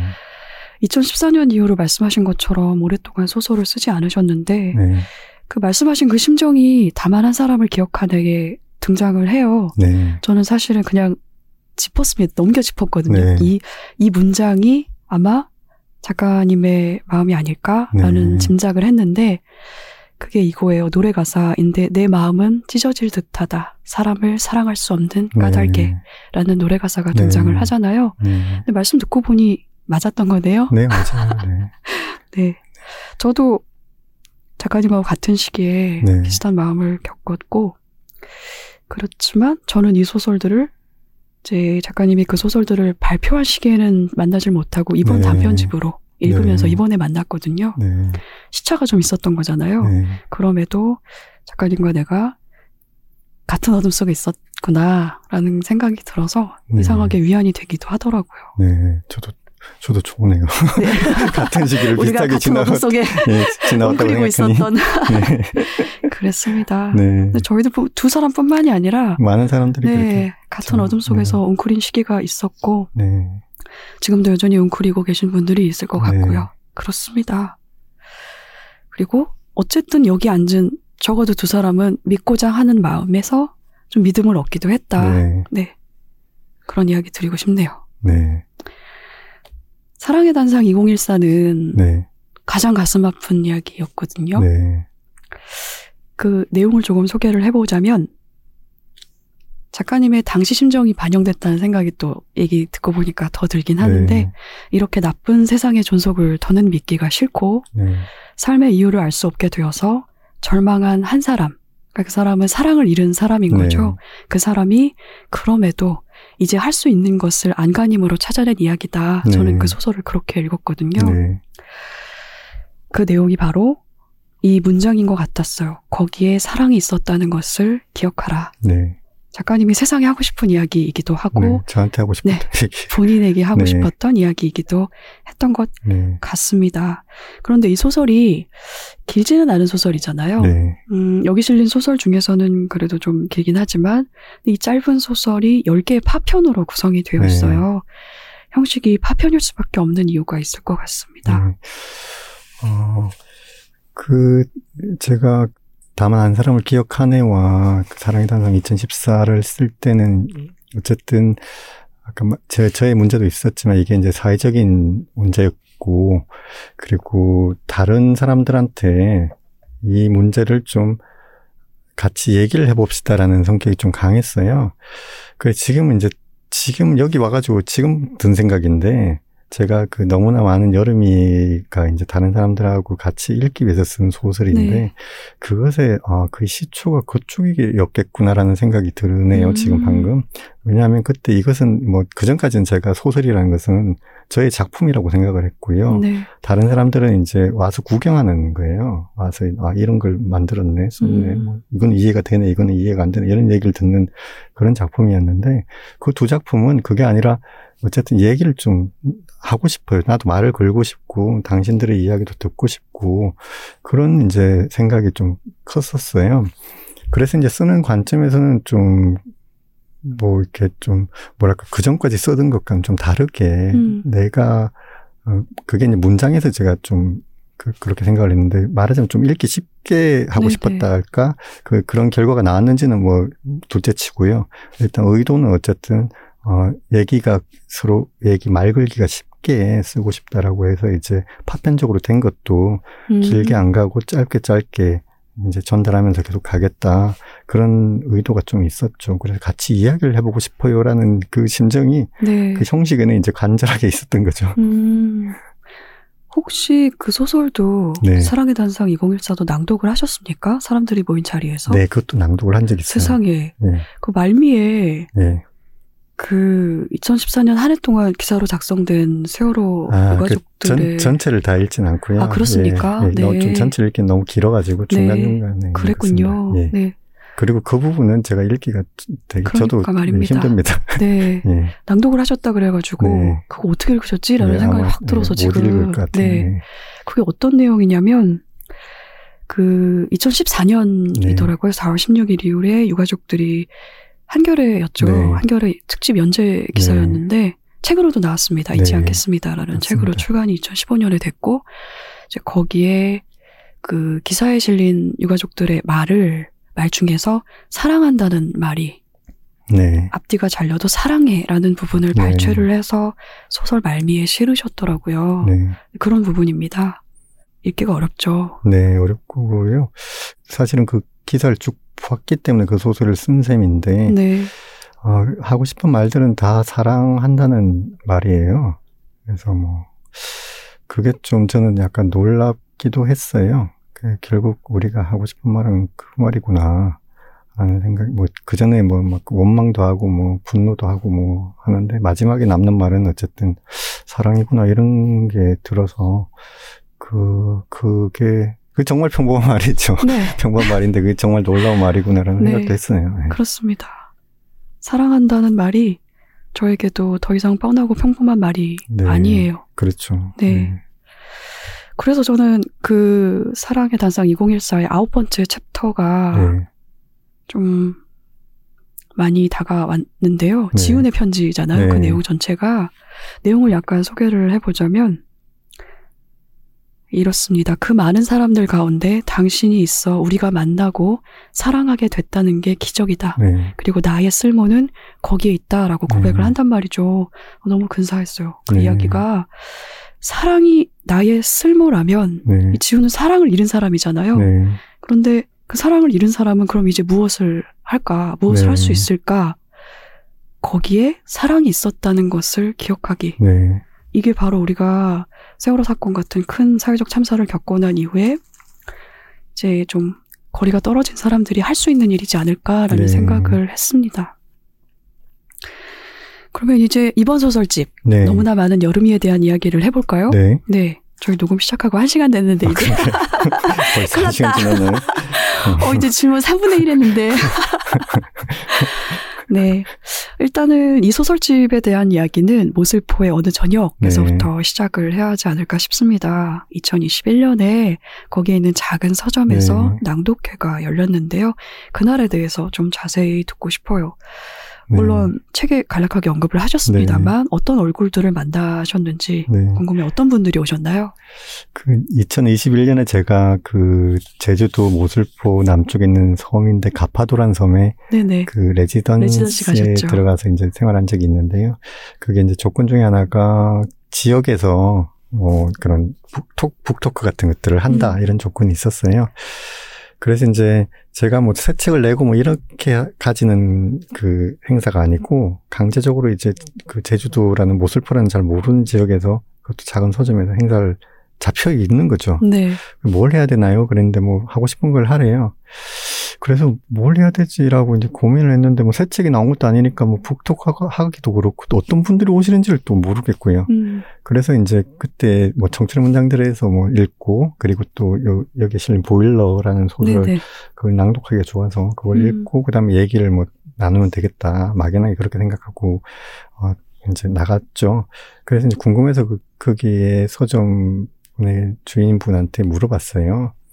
어떤 분들이 오십니까? 라고 했더니 이제 모슬포 지역은 그 농사와 어업이 잘 되는 곳이라고 해요. 그래서 그 귀농하신 분들이 많으시대요. 음. 서울에 있다가. 그래서 그분들이 이제 저녁마다 인문서를 읽고 뭐 그런 독서 모임이 있는데 독서 모임 분들도 오시고 또 뭐 이렇게 여행 오신 분들 중에 소식을 듣고 또 오시고 뭐 그렇게 말씀을 하시더라고요. 그래서 이제 그 귀농하셔가지고 저녁마다 인문서를 읽는 그분들이 너무 궁금한 음. 거죠. 저도 궁금하네요. 네. 그래서 이제 기다리고 있는데 어스름이 이렇게 내리고 사람들이 이제 모이더라고요. 음. 모이는데 놀랍게도 중년 여성들이었어요. 네. 그 중년 여성분들이 귀농을 하셨고 그분들이 이제 책을 읽고 하는데 아 낮에는 이제 진짜 주경 야독하시는 선생님인 거죠. 와가지고 이제 앉아 계시는데 이제 이렇게 이렇게 외모 자체가 달라요. 그러니까 농사를 짓는 분들이고 음. 낮 동안 계속 일을 하셨던 분들이기 때문에 좀 얼굴도 좀 까무잡잡하고 옷도 뭐 이렇게 뭐 남한테 보여주기 위한 옷 같은 걸 안 입고 음, 또 네. 마을이니까. 예, 편하게 음. 그냥 이렇게 그 지내시는 거죠. 그 오셔가지고는 제가 소개를 해도 뭐 아시는 분도 계시고 모르시는 분들도 계시고 그 이제 읽어야 되는 거죠. 그 정춘의 문장들의 한 구절을 읽는데 좀 약간 좀 걱정이 되긴 했어요. 네. 이거 뭐 재밌을까? 걱정이 되고 괜히 그 시간 일부러 음. 오셨는데 아 재미도 없는 거 그냥 뭐 가시면 어떡하지 뭐 그렇게 생각, 음. 생각했는데 그러다가 이제 그분들이 낮 그분들 낮을 상상을 하게 됐던 거죠. 왜낮 동안에 계속 일을 하셨겠구나. 그때 여름인데 아 되게 덥고 할 텐데 일을 하고 뭐 이렇게 호- 뭐 흙, 흙을 만지고 했을 텐데 뭘 장 키우실지 되게 궁금하더라고요. 보통 뭐 거기서 당근이나 당근. 뭐 그런 것들 음. 배추 뭐 이런 것도 키우고 하니까 그런 것들 하시겠다. 그래 이제 거기 모슬 보일장에 가면 막 온갖 물그 이 채소들이 있는데 그런 것들을 이제 키우시는 분들이구나. 그래서 그걸로 제가 막 먹고 살잖아요. 음. 그런 생각을 했더니 아 이분들은 정말 참 생산적인 걸 만드시는구나. 그래가지고 약간 저도 약간 그런 뭔가를 드리고 싶은 생각이 그때 네. 처음 들었어요. 그래서 뭘 드리면 좋을까 했는데 그 당시에는 이제 드릴 게 없었던 거예요. 제가 책에 뭐 출판된 걸 읽어 드렸기 음. 때문에 이건 뭐 새로 제가 만든 겁니다. 한번 들어보세요. 요즘은 이제 프린트 해가지고 나눠 드려요. 음. 집에 가지고 가시라고. 음. 그래서 뭐 드릴 게 없어가지고 그때는 어떤 생각이었냐면 아 지루함이라도 드려야 되겠다. 이래 좀 주무시게. 좀, 자장가를. 좀, 예, 좀 쉬시게. 그랬더니 이제 뭐 그냥 음. 편안하게 막 이렇게 듣고 계시더라고요. 그래서 음. 아, 처음으로 이제 긴장 없이 읽었어요. 이 음. 주무셔도 아무 상관이 없으니까 오히려 난 좋겠다 주무시는 게. 아, 그래서- 그분들은 읽는 것도 아니고 오로지 들으신 예, 거예요? 오로지 듣는 이야기를? 거죠. 처음 듣는 이야기를? 예, 제가 완전 준비도 안 돼 있는 상태였던 거예요. 음. 그런 식으로 치자면은. 그래서 이제 뭐 제 얘기를 일방적으로 들으세요. 뭐 이런 식이었는데 그때 처음으로 이제 아 내가 뭘 드리는 게 없구나라는 걸 처음 알게 됐고요. 그래서 음. 그때 이후부터 이제 뭔가 오신 분들한테 뭘 드렸으면 좋겠다라는 음. 생각을 하기 시작한 거죠. 예, 그분들처럼 정말 삶에 도움이 되는 그런 뭐 배추라든지 음. 당근이라든지 이런 것처럼 저도 삶에 도움이 되는 뭔가를 드렸으면 좋겠다. 그리고 저 할 수 있는 게 뭐 소설밖에 없으니까 그게 소설이면 제일 좋겠다라고 생각했죠. 음. 말씀 듣고 보니까 네. 고작 한 뼘의 삶에 등장하는 소설가 이야기가 네, 생각이 나네요. 네, 네. 선물로서의 소설 네, 말입니다. 네. 다 작가님의 경험하고 연결된 이야기였네요. 네, 약간 그렇기도 하고요. 그 소설 같은 경우에는 제가 이걸 루이스 아이드의 선물이라는 책이 있는데 이걸 네. 발견하고 경전처럼 모시면서 제가 좀 나태해진다거나 음.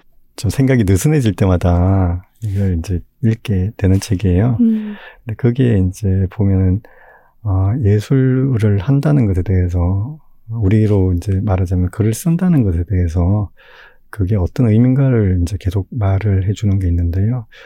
굉장히 놀라운 이야기입니다. 이 인디언의 선물 경제를 이제 바탕으로 이 예술 경제에 대해서 말을 하는 거죠. 그래서 교환, 물물 교환이 안 되는 그 장르예요. 그래서 제가 이걸 상품을 만들어서 예술도 뭐 상품이 될 수 있으니까 예술 소설책을 만들어서 직접적으로 뭘 받을 수가 없어요. 음. 그 인디안 경제와 마찬가지로 이 사람한테 내가 주면 이 사람은 딴 사람한테 그 자기가 얻게 된 어떤 이득을 보게 된 걸 주게 되고요. 그다음에 그 사람은 돌아 돌아 이제 저한테 온다 음. 이런 것인데 이게 어디로 가냐면은 정말 필요한 사람들한테 가기 때문에 이 단순하게 뭐 이걸 천 원 하면은 천 원의 가치가 가는 게 아니고 뭐 굉장히 큰 가치가 음. 가게 된다. 그래서 필요한 사람 적재적소에 가니까 이건 가치를 따질 수가 없는 거예요. 근데 제가 원하는 거는 그, 그 가치 천 원이 아닌 거예요. 저도 정말 필요한, 적재적소에 필요한 걸 받아야 돼요. 그러면 저한테 정말 필요한 거는 뭐냐 하면은, 어, 새로운 소설을 쓰는데 필요한 겁니다. 그 돈으로 따질 수 없이 정말 좋은 소설이라면 음. 다음에 쓸 소설의 어떤 자극, 음. 동기 이거는 이제 제가 어디 돈 주고 살 수도 없잖아요. 그렇죠. 그걸 이제 제가 어딘가에서 받아야 되는데 이거는 음, 돈 주고 살 수 없는 거기 때문에 선물로만 받을 수 있는 거예요. 음, 그와 그와 마찬가지의 이제 그러네요. 이야기입니다. 그래서 제가 어떤 사람한테 이제 뭐 이제 요즘 특히 많이 보게 되는데 낭독회에 가가지고 뭐 낭독을 했을 경우에 제 소설하고 관계없이 어떤 사람이 크게 받는 경우가 있어요. 음, 한 줄이나 두 줄 정도에. 그는 제 내용과 관계도 없이 이 사람의 삶, 삶과 그 두 줄의 뭐 문장이 결합되면서 그럴 수 있죠. 다른 어떤 걸 크게 음. 받아가시더라고요. 그래서 저는 또 주려고 의도한 게 아니었고 그분은 선물 받은 재미있고요. 또 돌아 돌아가지고 뭐 그런 식으로 해가지고 제가 아 다른 어떤 걸 쓰게 되는 경우가 있거든요. 음, 예, 그렇게 이제 저는 또 다른 식으로 그분들 만나가지고 또 받아가는 게 있어요. 그래서 아 이게 예술이라는 것은 뭐 단순하게 뭐 이렇게 뭐, 뭐 그런 그런 경제하고는 좀 다른 식으로 돌아가는 게 있는 것 같다라고 생각이 들어서 그 뒤에부터는 아주 많이 바뀌었죠. 음, 예, 그래서 최근 내용이 많이 궁금합니다. 아 예, 그, 저도 정말 읽어보겠습니다. 강추하는 책이에요. 네, 알겠습니다. 음.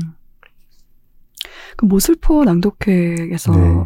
이쪽에 첫 경험을 그렇게 하시고 네, 그 경험에 대해서 제가 지금 그 자리를 계속 상상을 하고 있거든요. 네. 말씀 들으면서도. 여태 가지고 있던 이야기 쓰기에 대한 생각을 근본부터 뒤흔드는 경험을 네. 하신 거잖아요. 그래서 이 소설의 뒤에 작가의 후기에서 되게 뭔가 선언을 하시듯이 네. 선언을 하셨더라고요. 네, 여태까지 내가 이런 소설을 쓰지 못했다면 네. 이제부터 쓸 것이다. 네, 라고도 쓰셨는데 말하자면 그게 알게 된 거잖아요. 네, 내 소설을 읽고 있는 얼굴들의 그 얼굴을 보고 네. 표정을 보고 그 얼굴의 피로도 알아보고 네. 그런 거잖아요. 두렵기도 했을 것 같은데 어떠셨어요? 그러니까 예를 들어서 네. 이게 내가 여태 이 자리에 당도하기 전까지 해온 이야기들의 네. 쓸모 같은 것을 네. 스스로 묻는 일이었 기도 했을 것 같아서 네. 근데 저는 뭐 그건 과거에 과거를 뭐 부정하진 않으니까 그렇게 음. 썼던 소설들도 있다고 생각하는데 지금은 뭐 그 소설들에 대해서 그렇게 많은 애착이랄까 이건 꼭 지켜야 돼라는 그런 생각 많이 없어졌어요. 음, 그 차이가 뭐냐면은 진짜 아까 말씀드렸다시피 제가 잘 꾸며놓은 집이 하나 있어요. 그래서 정말 내가 생각하는 문학성, 뭐 훌륭한 거 이런 걸로 막 정말 잘 꾸며놨죠. 사람들한테 이제 와서 좀 봐보세요. 음. 와가지고 그래서 목적지가 저의 집이에요. 음. 그래서 그 사람들이 와가지고 뭐 구경을 하는데 어떤 사람은 뭐야 이게 뭐 꼴보기 싫어 뭐 이런 사람도 있어요. 그러면 막 화가 나요. 왜냐하면 네. 제가 바로 집이기 때문에 음. 저를 욕하는 것 같고. 네, 그렇죠. 누가 와가지고 아 예쁘네요 그러면 막 기쁘고 좋고 도파민. 예, 예. 그래가지고 뭐 화도 음. 냈다가 뭐 기뻤다가 뭐 이런 네. 식인 거예요. 그래 널뛰죠. 예, 오해 받는 것도 너무 싫고 음. 이거는 그런 용도 아니었어요. 막 하지만 또 없다고 말할 수도 없다는 거 아니까 음. 그런 식이었는데 지금은 뭐냐면 이 이야기가 저는 목적지가 아니고요. 이거는 약간 뭐 말하자면 운송수단 같은 음. 방편으로 생각을 해요. 그래서 사람들한테 이제 뭐 책을 출판하거나 혹은 뭐 낭독을 하거나 할 때 같이 이제 읽어 봅시다라고 하는데 각자가 한 20명 정도가 앞에 앉아 있으면 각자가 어쨌든 그 버스를 타고 가는 거죠. 가는데 목적지는 다 다르더라고요. 음. 그래서 그 본인이 원하는 지점에 가서 다 내리세요. 그렇죠. 그래서 거기서 보게 되는 풍경, 음. 그거는 제가 뭐 글로 쓸 수는 없는 거죠. 그 다만 제 이야기를 타고 가서 각자가 봐야 되는 또 풍경을 보게 하는 그 수단으로서 이제 이야기라고 지금 그렇게 생각을 하게 됐어요.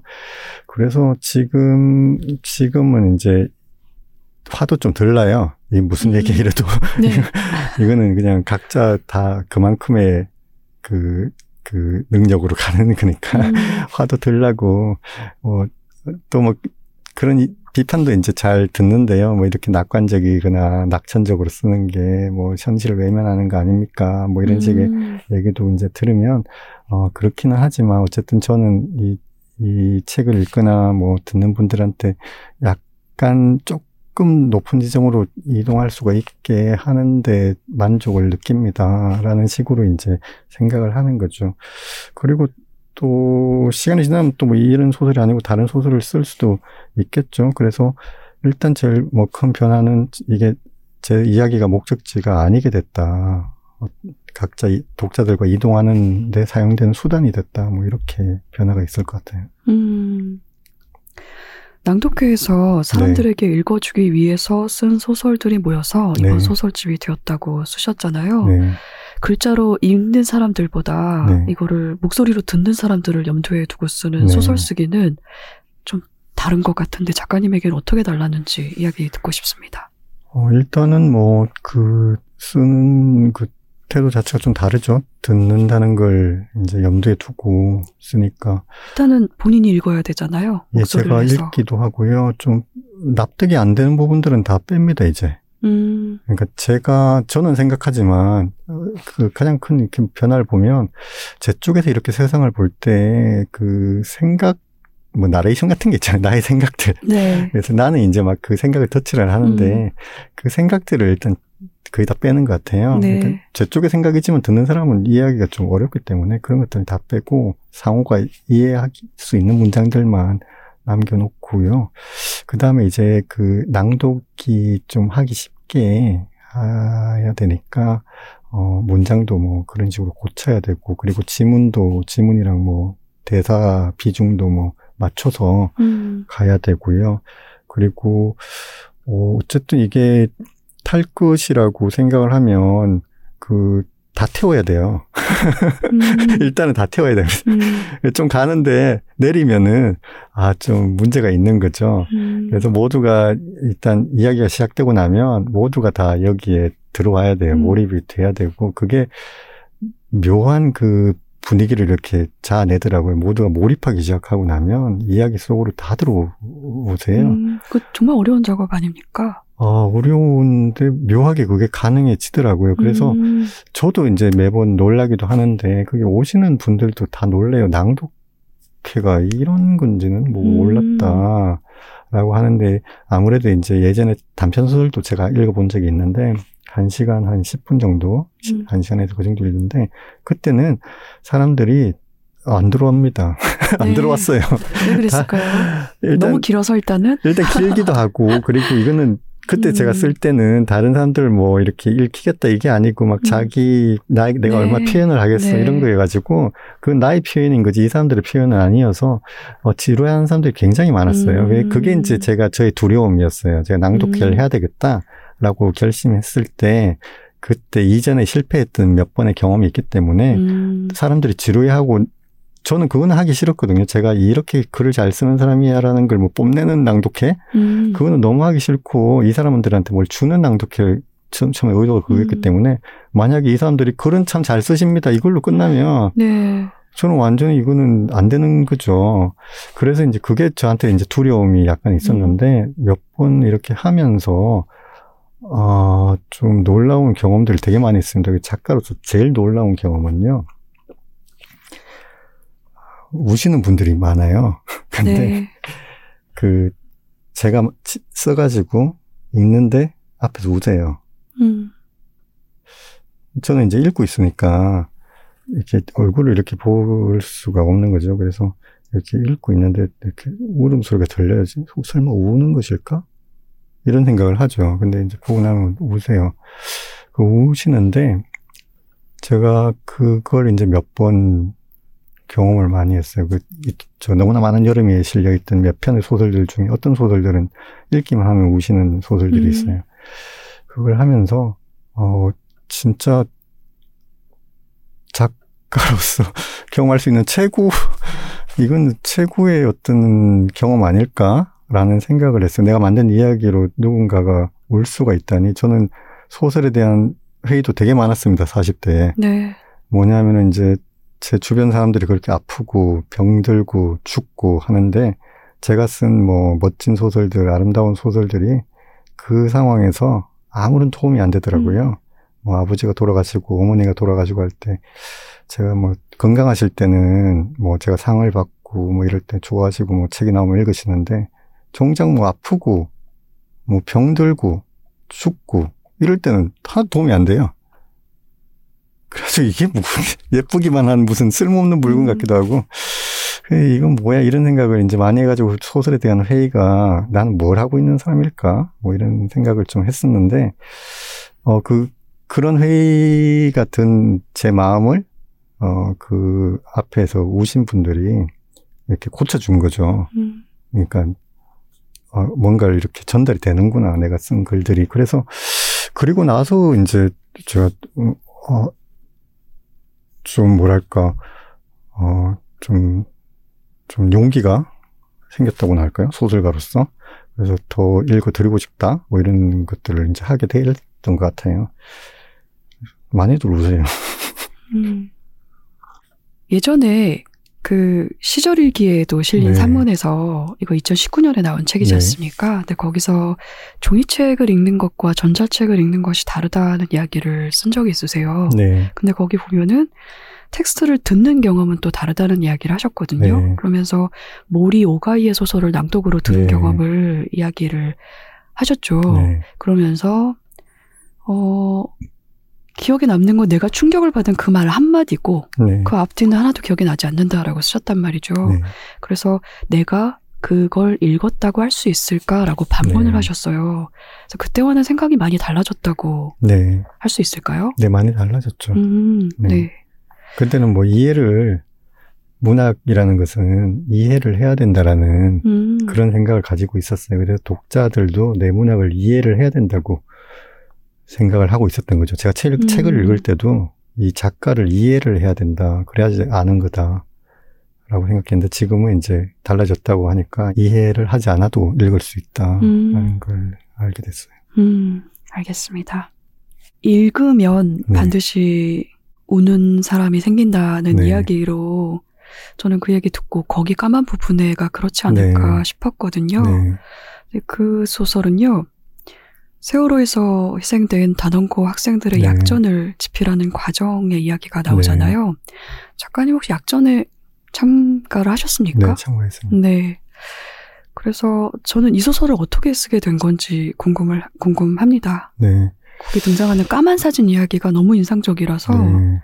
정말 그런 사진이 있었는지 네. 궁금하기도 했어요. 저희가 뭐 누굴 선택하거나 이런 것도 아니고 음. 그냥 가서 만나서 어, 작가 색채 안 드러내고 그냥 약전을 쓰는데 이제 인터뷰를 몇 번을 하는 거죠. 네. 그래서 인터뷰를 하게 됐었고요. 그 경험이 이제 이 소설로 어, 연결이 어, 되긴 했습니다. 근데 저는 소설 아까 뭐 소설가 정체성을 2020년부터 뭐 발견했다 뭐 하는데 그 전에 고민이 좀 있었고요. 소설가가 뭘 하는 사람일까라고 생각을 해봤을 때 그 대안의 이야기를 이제 뭐 제공하는 사람이다. 그러니까 이 역사는 하나밖에 없잖아요. 현실은 이 현실은 우주는 하나밖에 없으니까 이 우주에서 벌어지지 않았던 벌어질 수 있었으나 벌어지지 않았던 일들을 그 제공하는 사람들이 소설가다라고 생각해요. 그래서 우리가 다중우주론 뭐 이런 걸 하면은 다중우주에 가닿을 수는 없지만 소설가가 만드는 세계들이 다 그런 다중우주가 되지 않을까라고 생각을 했고요. 가능성의 세계인 거죠. 네, 가능성의 세계죠. 그래서 그걸 이제 실현시키는 거고 그 가능성의 세계가 이 땅에 이 현실에서도 그 가능할지에 대해서 계속 타진해 보는 거고요. 뭐 정말 불가능할 것 같아도 소설가는 계속 그게 가능할 거라고 믿고 계속 언어화 시켜야지 음, 결국엔 나중에 현실이 될 수 있다고 생각을 하거든요. 그래서 대안의 이야기를 말하는 존재다라고 이제 생각이 들었고요. 그래서 약전을 어, 쓰는 경험에서 그 소설에서 그 정시진이라는 친구가 나오고요. 김주희라는 친구가 나와요. 그래서 정시진이라는 친구가 세월호와 같은 어떤 참사로 죽었고, 어, 김주희라는 친구가 어, 그 친구와 같은 자리에 있었던 적이 있었기 때문에, 그, 우리는 뭐 관계성이 형성이 됐다. 그래서 너를, 너하고는, 너하고는 이제 뭐 떨어질 수가 없게 돼버렸다. 뭐 이런 식의 얘기를 하면서 그, 그, 그 까만 부분에라는 것은 이제 좀 깜, 빛이 적어서 깜깜하게 나온 사진. 하지만 그렇죠. 빛이 광량이 많다면은 보이게 되는 네. 그, 그 사진을 말하는 거죠. 그렇게 했는데, 어, 그 소설에서 그 이름이 그 중요한데, 그 김주희라는 친구는 죽은 친구예요. 실제로. 네. 그리고 이제 정시진이라는 이름은 없고요. 그래서 제가 그, 그걸 쓸 때는, 어, 그 이름을 한번 바꿔보고 싶었어요. 그러니까, 그 두 죽은 친구랑 안 죽은 친구를 이렇게 바꿔서 한다면은 그런 현실도 뭐 충분히 가능했었으니까. 그래서 그렇게 되면은 지, 금 이 현실, 그러니까 이루어지지 않은 현실인 거죠, 그건. 그래서 그, 그것도 충분히 가능했던 현실인데 이루어지지 않았던 현실이다. 그래서 소설적으로는 이렇게 보여줄 수 있는 거죠. 그렇다면 지금 현실은 이 현실, 이게 유일한 현실이고, 어, 하나뿐인 현실인데, 어, 어떤 의미가 있을까? 이런 이제 질문을 던지고 싶었는데, 그, 거기까지 이제 말하는 거는 제 그 영역을 약간 넘어서는 것 같아가지고 그냥 소설적으로 그냥 그 정도까지만 얘기를 하고 말았어요. 지금도 이제 그게 저한테 약간 화두 같은 거예요. 그러니까 가능했던, 충분히 가능했던 어떤 여러 현실들이 있었는데 그게 다 무산이 되고 이 지금의 우리가 살고 있는 이 현실만 남았단 말이죠. 그럼 이게 무슨 의미일까? 이게 무슨 의미일까라는 게 이제 저희 약간 궁금증? 그렇잖아요. 이게 무슨 의미일까? 우리 막 이게 지금 이 현실이 막 형편없다고 생각하고 끔찍하다고 생각하고 이거밖에 없는가 다른 건 없는가라고 생각하는데 왜 다른 거는 실현이 안 됐고 이것만 실현이 됐을까? 라고 이제 그게 저한테 계속 그 질문 궁금증으로 남아 있어요. 음. 음. 그래서 이제 그 질문 때문에 그 소설을 어, 쓰게 됐던 것 같아요. 그래서 주위가 말하는 말들이 다 저한테는 질문입니다. 그러게 말입니다. 네. 읽는 입장에서 독자에게도 다 질문으로 네. 받아들여졌고요. 그게 학생들이 그 바닥에 드러누워 있는 네. 사진인 거죠, 사실은. 그런데 이제 네. 순간적으로 대상을 포착하는 핸드폰 카메라로 찍었기 네. 때문에 까맣게 나온 거잖아요. 네. 그렇지만 이게 장시간 노출로 가만히 바라보는 시선인 네. 거죠. 그런 시선에서는 모습을 드러내는 존재들이 네. 그 어둠 속에 분명히 있다라는 이야기였고, 저는 그래서 그 단편을 상실과 부재를 향한 우리의 시선이 어떠, 어떠해야 할, 하는지를 좀 실마리를 준 단편인 것 같았거든요. 그래서 음, 가만히 응시하는 시선이 필요하다. 네. 그래야 그렇게 해야 보이고 이름을 드러내는 존재들이 있다라는 네. 메시지를 주는 단편이었습니다. 저에게는. 네. 그리고 우리가 우리는 뭐 되게 약하기는 한데요.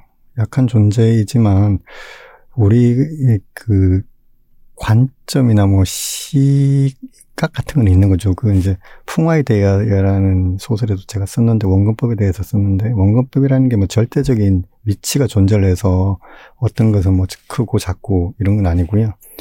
어, 각자의 위치가 다 존재를 하고 있기 때문에 각자의 의지에 저는 달린 문제라고 생각을 해요. 그래서 뭐 어떤 뭐 권력이라든지 뭐 부라든지 큰 큰 게 있으면 그게 절대적일 수는 저는 없다고 생각해요. 저는 점점 음. 멀어지면 되니까 음.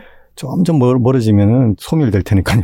아무리 큰 네. 권력도 그래서 그런 음. 각자의 의지가 이 세계를 만들 것이다. 음. 자기 세계는 자기 의지가 만들어 간다라고 생각을 하고 있고요. 그래서 거기 까만 부분에 같은 경우에는 계속 보면 별이 보인다는 거 아니에요. 음, 그렇죠. 계속 계속 보면 포기하지 음. 않고 그래서 그는 그는 큰 차이거든요. 그 어떤 별이 보이는 세계와 보이지 않는 세계는 그렇죠.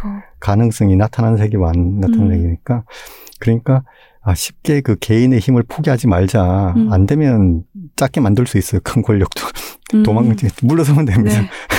그러니까 저 멀리 보내버리면 요만해지잖아요. 음. 그러니까 우리가 그렇게 약한 존재긴 한데 그렇게까지 약한 존재는 또 아니라는 거 우리 세계가 있으니까 음. 예, 그 말씀을 드리고 싶네요. 음, 네. 왜 위안이 되죠? 얘기 듣는데. 네, 아무튼 도망가는 거예요. 아이고, 네. 젖지 않고 물에 들어가는 법이라는 단편은 이 단편은 저는 안다라는 것을 생각해 볼 수 있는 네. 이야기였는데요. 신기철이라는 인물을 통해서 조지 오웰의 광부 이야기를 네. 소개하시지 않았습니까? 내용이 이래요. 우리의 발밑에 광부들의 세계가 있다는 것을 아는 것만으로도 네. 우리는 광부들을 존재하게 할 수 있습니다. 네. 라는 내용이고, 이거는 소설 속에서는 소설가가 하는 네. 일에 대한 이야기이지만, 사실은 타인과 같이 살아가야 되는 모든 사람이 할 수 있는 네. 일을 말하는 것 같더라고요. 어, 저는 이 소설을 쓰면서 작가님이 안다는 것에 대해서도 생각을 많이 하셨을 것 네. 같다는 네. 생각을 했습니다. 어땠나요? 네. 아, 저한테 이제 그 또 저한테 제가 제 소설 쓰면서 약간 배우는 게 많은데요. 네. 아, 좀 부끄러운 말이지만 어쨌든 저 이토록 평범한 미래에서 진주의 네. 결말이라는 소설을 쓰는데 음. 이 진주의 결말의 처음 시작은 이런 거였어요. 어떤 어떤 약간 뭐 의심을 받는 어떤 여자 용의자가 있는데 음. 이 사람하고 프로파일러, 네. 프로파일러와 두뇌 싸움을 벌이고 어, 네. 있는 거예요. 음. 두뇌 싸움을 벌이는데 이, 이 여자 용의자가 이기는 거예요. 음. 빠져나가는 음. 거예요. 이 사람을 납득시켜서. 음. 그런 이제 이야기를 시작을 했는데 중간에 갑자기 그, 그 여자 용의자가 저한테 말을 하더라고요. 아, 그런 경험이 다른 사람, 있죠. 예, 다른 사람을 이해한다는 게 가능하다고 생각하세요? 네. 네. 그 이제 뭐 형식은 그 프로파일러에 보내는 편지였는데 음. 그게 저한테 질문이었어요. 그래가지고 하긴 뭐 그렇지 이렇게 돼가지고 아 이야기가 이제 산으로 가기 시작을 하는 네. 거죠 그때부터 산으로 가기 시작해가지고 이제 이게 결론을 낼 수가 없었어요. 네. 그런데 이제 그 전에 잡아놓은 그 제주도 여행, 네. 여행 약속이 있어서 마감은 못했는데 마감이 끝나면 이제 딱 가려는 그런 음. 멋진 계획을 해왔던 음. 거죠. 근데 대부분 좌절되고 마는 계획 네. 아닙니까? 그러니까 제 쪽에서 아무리 계획 세워봐야 아무 생각 없는데 네. 멋진 계획은 이제 무산이 됐고 네. 뭐 마감은 펑크 낼 수 있지만 여행은 음. 펑크를 낼 수가 없다는 네. 생각으로 동의하지 않는 멘트라시네요. 네. 그래서 편집자 몰래 네. 그 갔어요 제주도를. 네. 어떻게 몰래 가죠? 원고를 펑크 냈는데. 뭐 마치 뭐 조금 있으면 될 듯. 음. 뭐 하면서 음. 사실은 펑크라고 생각하고 이제 제주도 여행을 음. 갔는데 어 제주도 여행 갈때그 같이 갔던 친구가 그 바람의 박물, 수풍속 박물관이라고 음. 그 이타미 준 선생이 만든 음. 그 건축물 예약을 한 거죠. 네, 알아요. 네. 네. 그 보기 되게 어려운데. 그러니까요. 네. 이제 그 친구 예약을 해줬기 때문에 음. 아, 너무 기쁜 마음으로 나 가보고 싶었거든요. 음. 근데 두 달 전에 예약해야 하기 때문에 못 음. 가는데 뭐 일단 뭐 마감 잊고 음. 신나게 놀자 해가지고 이제 그 바람의 집이라는 데를 갔다가 바람의 박물관을 갔다가 이제 거기서 바람을 된통 맞았어요. 음. 어, 집 안에 들어갔는데 바람이 된통 불더라고요. 그랬더니 이게 이제 비논리의 집이구나. 라는 것이었고, 그 다음에 뭐, 이해, 이해 없는 암도 있구나.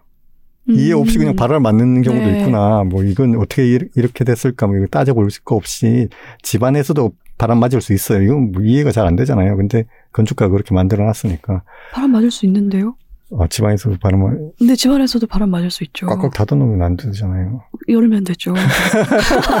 여튼 그 집은 밖에서 봤을 때는 이렇게 꽉 닫힌 아, 집처럼 그렇죠. 보였거든요. 네. 그래가지고 이제, 아, 내가 이제 그, 그 등장인물한테, 음. 진주한테 이제 답을, 내가 진주의 마음을 알아야지 이걸 쓸 수 있을 음, 거라고 생각했거든요. 그렇죠.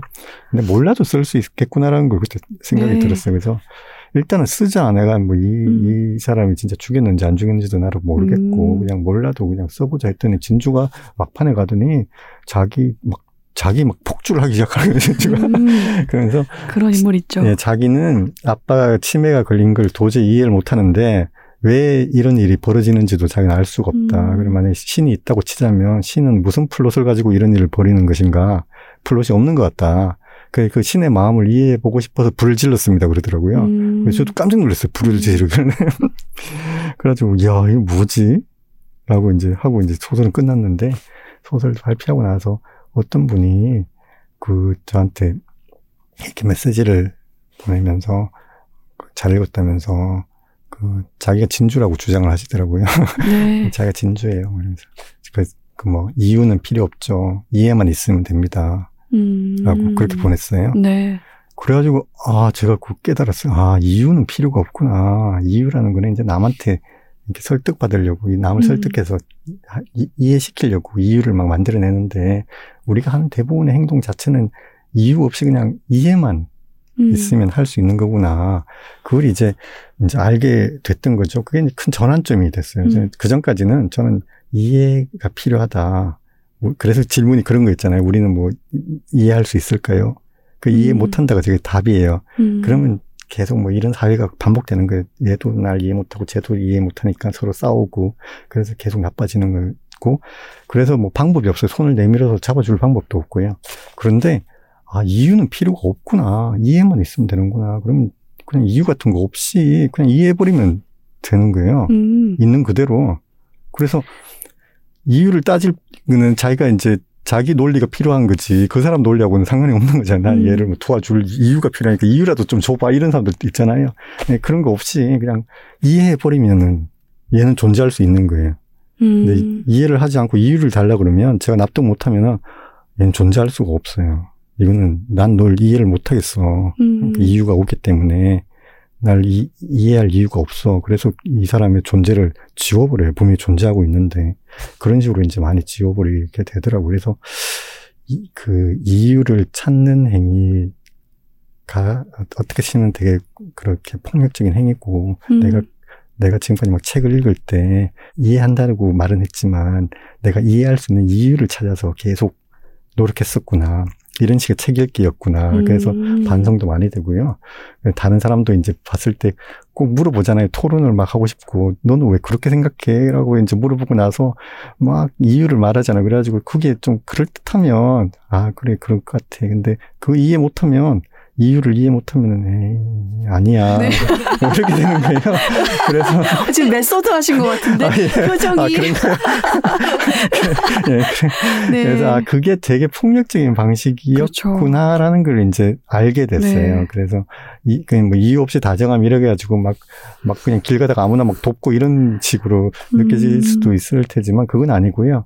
정말 존재하는 사람들은 남을 설득시킬 필요 없이 존재할 존재할 그 그게 이유가 다 있는 거죠.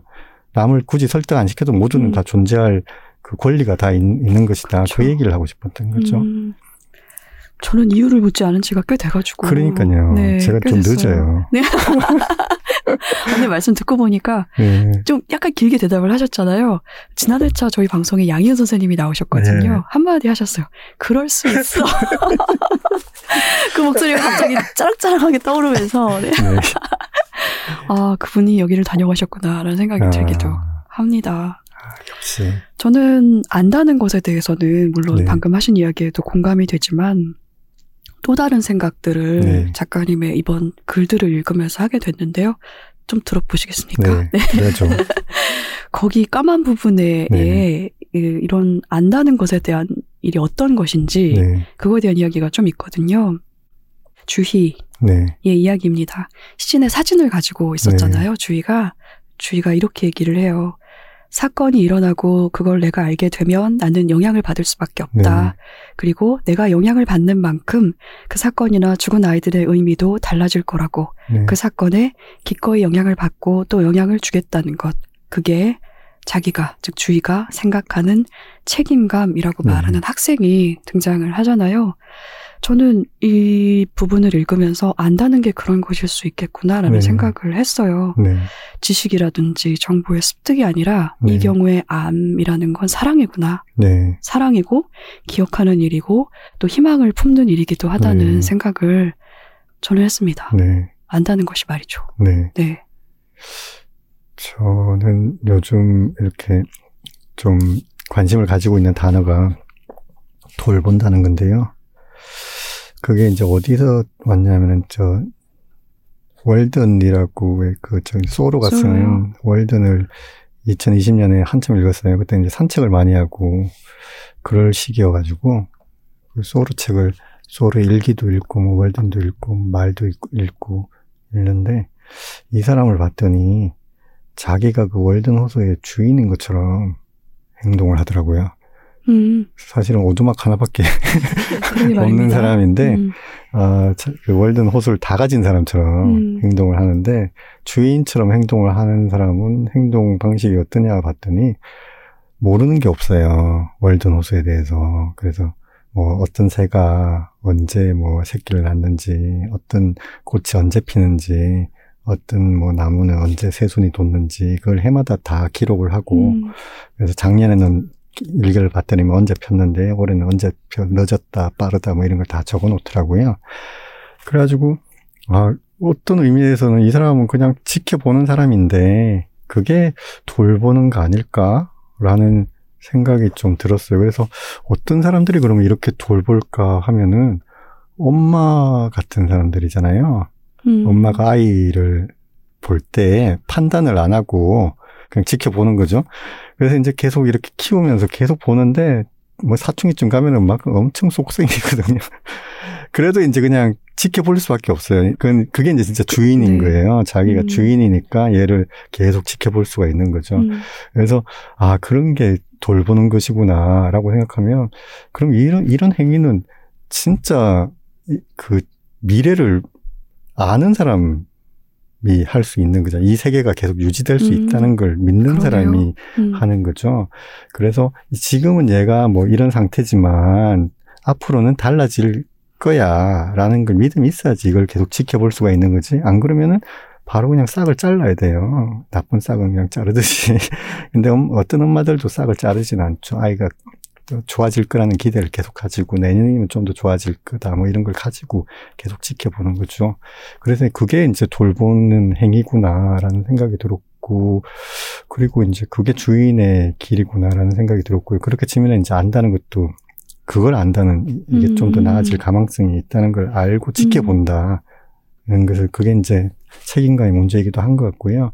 그렇게 되면은 또뭐 제가 모든 것을 다 그렇게 지켜볼 수가 있겠구나라는 것도 알게 됐어요. 왜 저는 그렇게 뭐 돌보는 데 익숙한 사람은 아닌데 그래서 이제 그 뒤부터는 이제 노력을 좀 하려고 하죠. 파- 그러니까 핵심은 판단을 안 한다는 거잖아요. 음. 지금 판단을 해서 이걸 없앤다 이게 아니고 어쨌든 지켜보겠다. 내년까지는 보겠다. 혹은 뭐 다음 달까지는 이 일이 어떻게 되는지 내가 보겠다.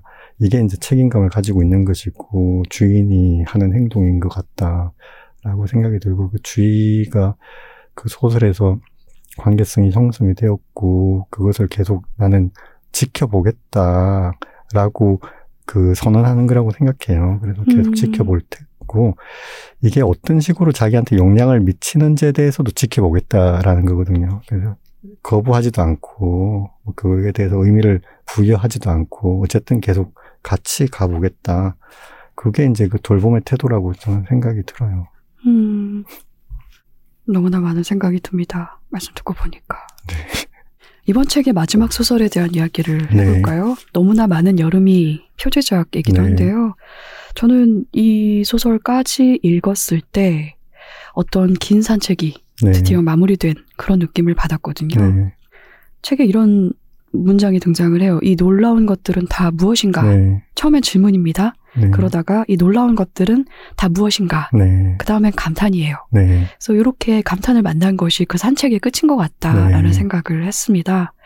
방금 말씀하신 것처럼 답을 제시하고 판단하는 사람의 자리에서 네. 내려와서 지켜보고 돌보는 사람이 되는 것을 깨달은 것으로 이 산책이 끝났구나라는 네. 생각을 했는데 그런데 그 이 소설이 중간중간 사랑하라라는 말이 반복이 되잖아요. 네.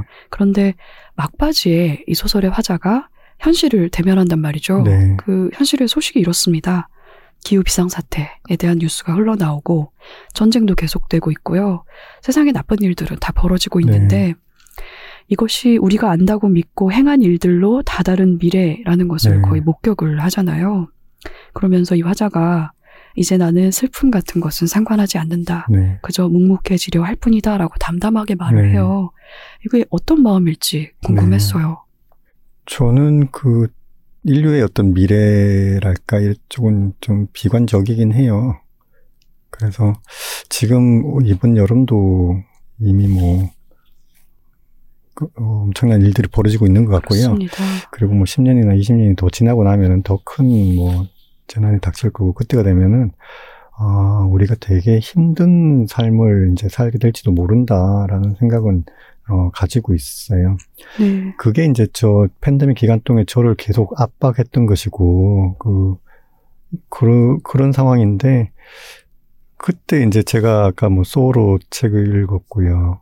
그리고 메리 올리버 책을 좀 네. 읽었는데 특히 이제 소로도 그렇긴 한데 메리 올리버도 제가 너무나 그 읽으면서 이해가 이, 모르 이해가 안 되더라고요. 음, 아, 이 사람은 뭐가 이렇게 세상이 경이롭고 아름답다고 얘기를 하는지 저도 사실은 그랬습니다.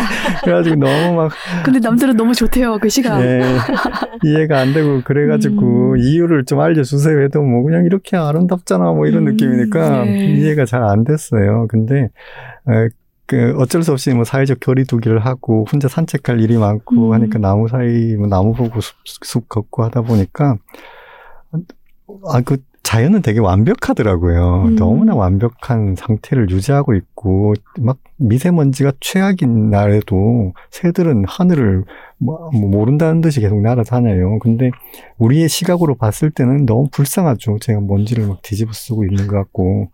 그렇게 하는데 자연은 그냥 너무나 완벽한 상태를 유지하고 있더라고요. 그래서 그때 우리가 막 비관적인 게 너무 오만한 거 아닌가 이런 생각을 처음 해봤어요. 음. 그러니까 인간이니까 인간 종만 이 지구에서 아주 고귀한 종인 것처럼 그래가지고 그게 망한다고 생각을 하니까 지구도 같이 망해야 될 것 같은 느낌이 드는 거죠. 우리가 죽으면 그렇죠. 같이 죽어야죠. 지- 네. 우리 죽은 뒤에 지구가 남아 있으면 좀 억울하다는 생각을 할 것 같아요. 아, 네. 그래서 인간이 인, 이 음. 온갖 이, 이런 경고라든지 뭐 메시지라든지 우리가 멸망할지도 몰라 지구도 뭐 사라 하나뿐인 지구가 없어집니다 하는데 아, 하나뿐인 인류가 없어질 수도 있겠구나. 지구는 그냥 그대로 남아 있고 또뭐 다수의 동물 정도 같이요. 예, 종물 정도 남아 있고 그 중에 또 지나간 어떤 애들이 나와서 인간처럼 또 살 수도 있는 거고 호모 사피엔스들은 다 죽을 수도 있겠구나. 음. 라는 그런 생각을 했어요. 그래서 위기라는 것도 어떻게 생각하면 되게 인간 중심적인 그냥 인간들의 위기인 거 아닌가. 근데 이제 물론 인간들이 좀 그 위기가 닥치면은 그걸 해결하려는 어떤 움직임도 있을 테니까 뭐 해결할 수는 있겠지만 어쨌든 그 위기는 인간적인 것이다. 이런 생각을 하고 나서부터 약간 마음의 평온을 좀 찾았다고나 할까요? 그렇습니까? 이 음. 자연은 어쨌든 우리한테 위기를 닥치게 한 뒤에 자연은 정상적으로 돌아갈 것이다. 그럼 그, 그 흐름을 우리가 이해를 해야 된다. 그래서 지금 하고 있는 뭐 많은 바보짓은 충분히 우리만 없어질 가능성이 있기 때문에 그걸 안 해야 된다. 음. 뭐 당연히 그렇게 나가야 된다라고 이제 생각이 좀 들긴 하더라고요. 그래서 위안이 좀 찾게 됐고요. 그래서 만약에 뭐 최악의 상황이 상- 생기더라도 그것은 너무나 자연스러운 일이다. 음. 원인과 결과가 뚜렷한 게 이제 자연의 일이기 때문에 이 그런 파국적인 결과가 생기면은 그걸 뭐 받아들이는 수밖에 없지 않을까라고 생각을 하고요. 전체가 파국적으로 간다고 하더라도 저는 뭐 그 거기에서 어떤 대안의 삶을 계속 만들어낼 수 있다고 생각해요. 왜냐하면 제 저는 어쨌든 소설을 쓰는 사람이고 어 저와 비슷한 많은 사람들이 뭔가를 만들어내고 있고요 무에서 그뭐 예술을 하는 사람들도 있고 과학자들도 있고 지금의 이 세계에 대해서 책임을 지는 사람들이 있겠죠. 이런 세계를 만든 것에 대해서. 하지만 이 지금의 이 사회에 대해서 이렇게 만든 사회가 옳지 않다라고 생각하는 사람도 있고 대안의 이야기, 대안의 세계를 막 공급하려고 노력하는 사람들이 분명히 존재하고 있기 때문에 파국으로 가면 갈수록 그런 이야기들이 이렇게 새로 나오지 않을까라고 생각을 해요. 그래서 어, 이게 전부는 아니라는 생각을 저는 계속 해야지 된다고 생각을 하고요. 이게 전부가 아니라면 뭐가 있을까라는 그, 것에 대해서 이제 주목을 해야 되는데, 그때 필요한 게 저는 이제 뭐 약간의 뭐 투, 뭐랄까, 이렇게 세계를 보는 시각이랄까요?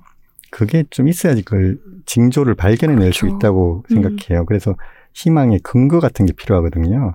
이렇게 말하자면 발판 같은 건데요. 바다에 막 음. 지금 다 익사하기 직전인데, 누가 이렇게 발판을 갖다 좀 됐는데 이제 몇 번 밟아봤더니 이건 네. 안전하더라. 음. 여기서부터 시작할 수 있는 거니까. 그래서 그 발판 같은 것들이 되려면 그 발판은 저는 어떤 세상을 바라보는 시각 같은 거 아닐까. 그 시각은 이제 뭐 황정은 씨도 마찬가지고 저도 마찬가지고 그런 대안의 이야기 같은 것들을 세계관 같은 것들을 공급하는 게 아닐까. 그러면 거기에 맞춰서 조금만 아주 미세한 변화? 미세한 징조라도 놓치지 않으려고 애를 쓰는 거죠. 여기서부터 변화가 시작이 될 수 있다는 걸 빨리 알아차려야 되니까요. 음.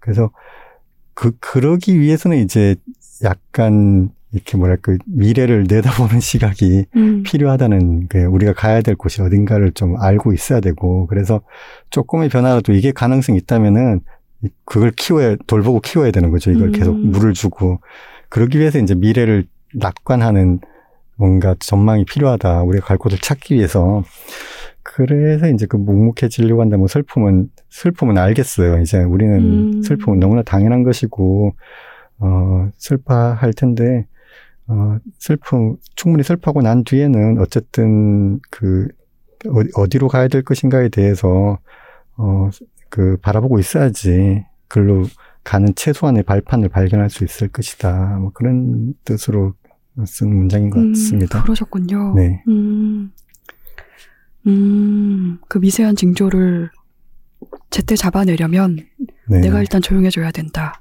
네, 제가 지켜봐야 한다. 네, 제가 일단은 돌보는 시각을 가지고 있어야 되고 음. 세세하게 주인처럼 뭐가 달라졌지라는 걸 음. 알고 있어야 된다는 거죠.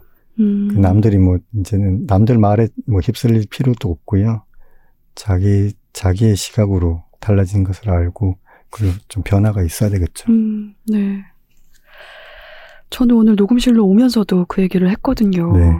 같이 사는 친구랑, 야, 우리가 이거를 다 보고 갈 줄은 몰랐어. 라는 네. 이야기를 요즘 자주 합니다. 네, 오늘 날씨가 무척 덥지 않습니까? 오면서 그 얘기도 했어요. 오늘이 앞으로 우리가 겪을 여름 중에 가장 선선한 날일지도 몰라. 네. 이런 이야기도 했거든요. 근데 저뿐만이 아니라 지금 세상을 살아가는 많은 사람들이 이 잔잔한 멸망감과 더불어 네. 살아가고 있단 말이죠. 근데 이럴 때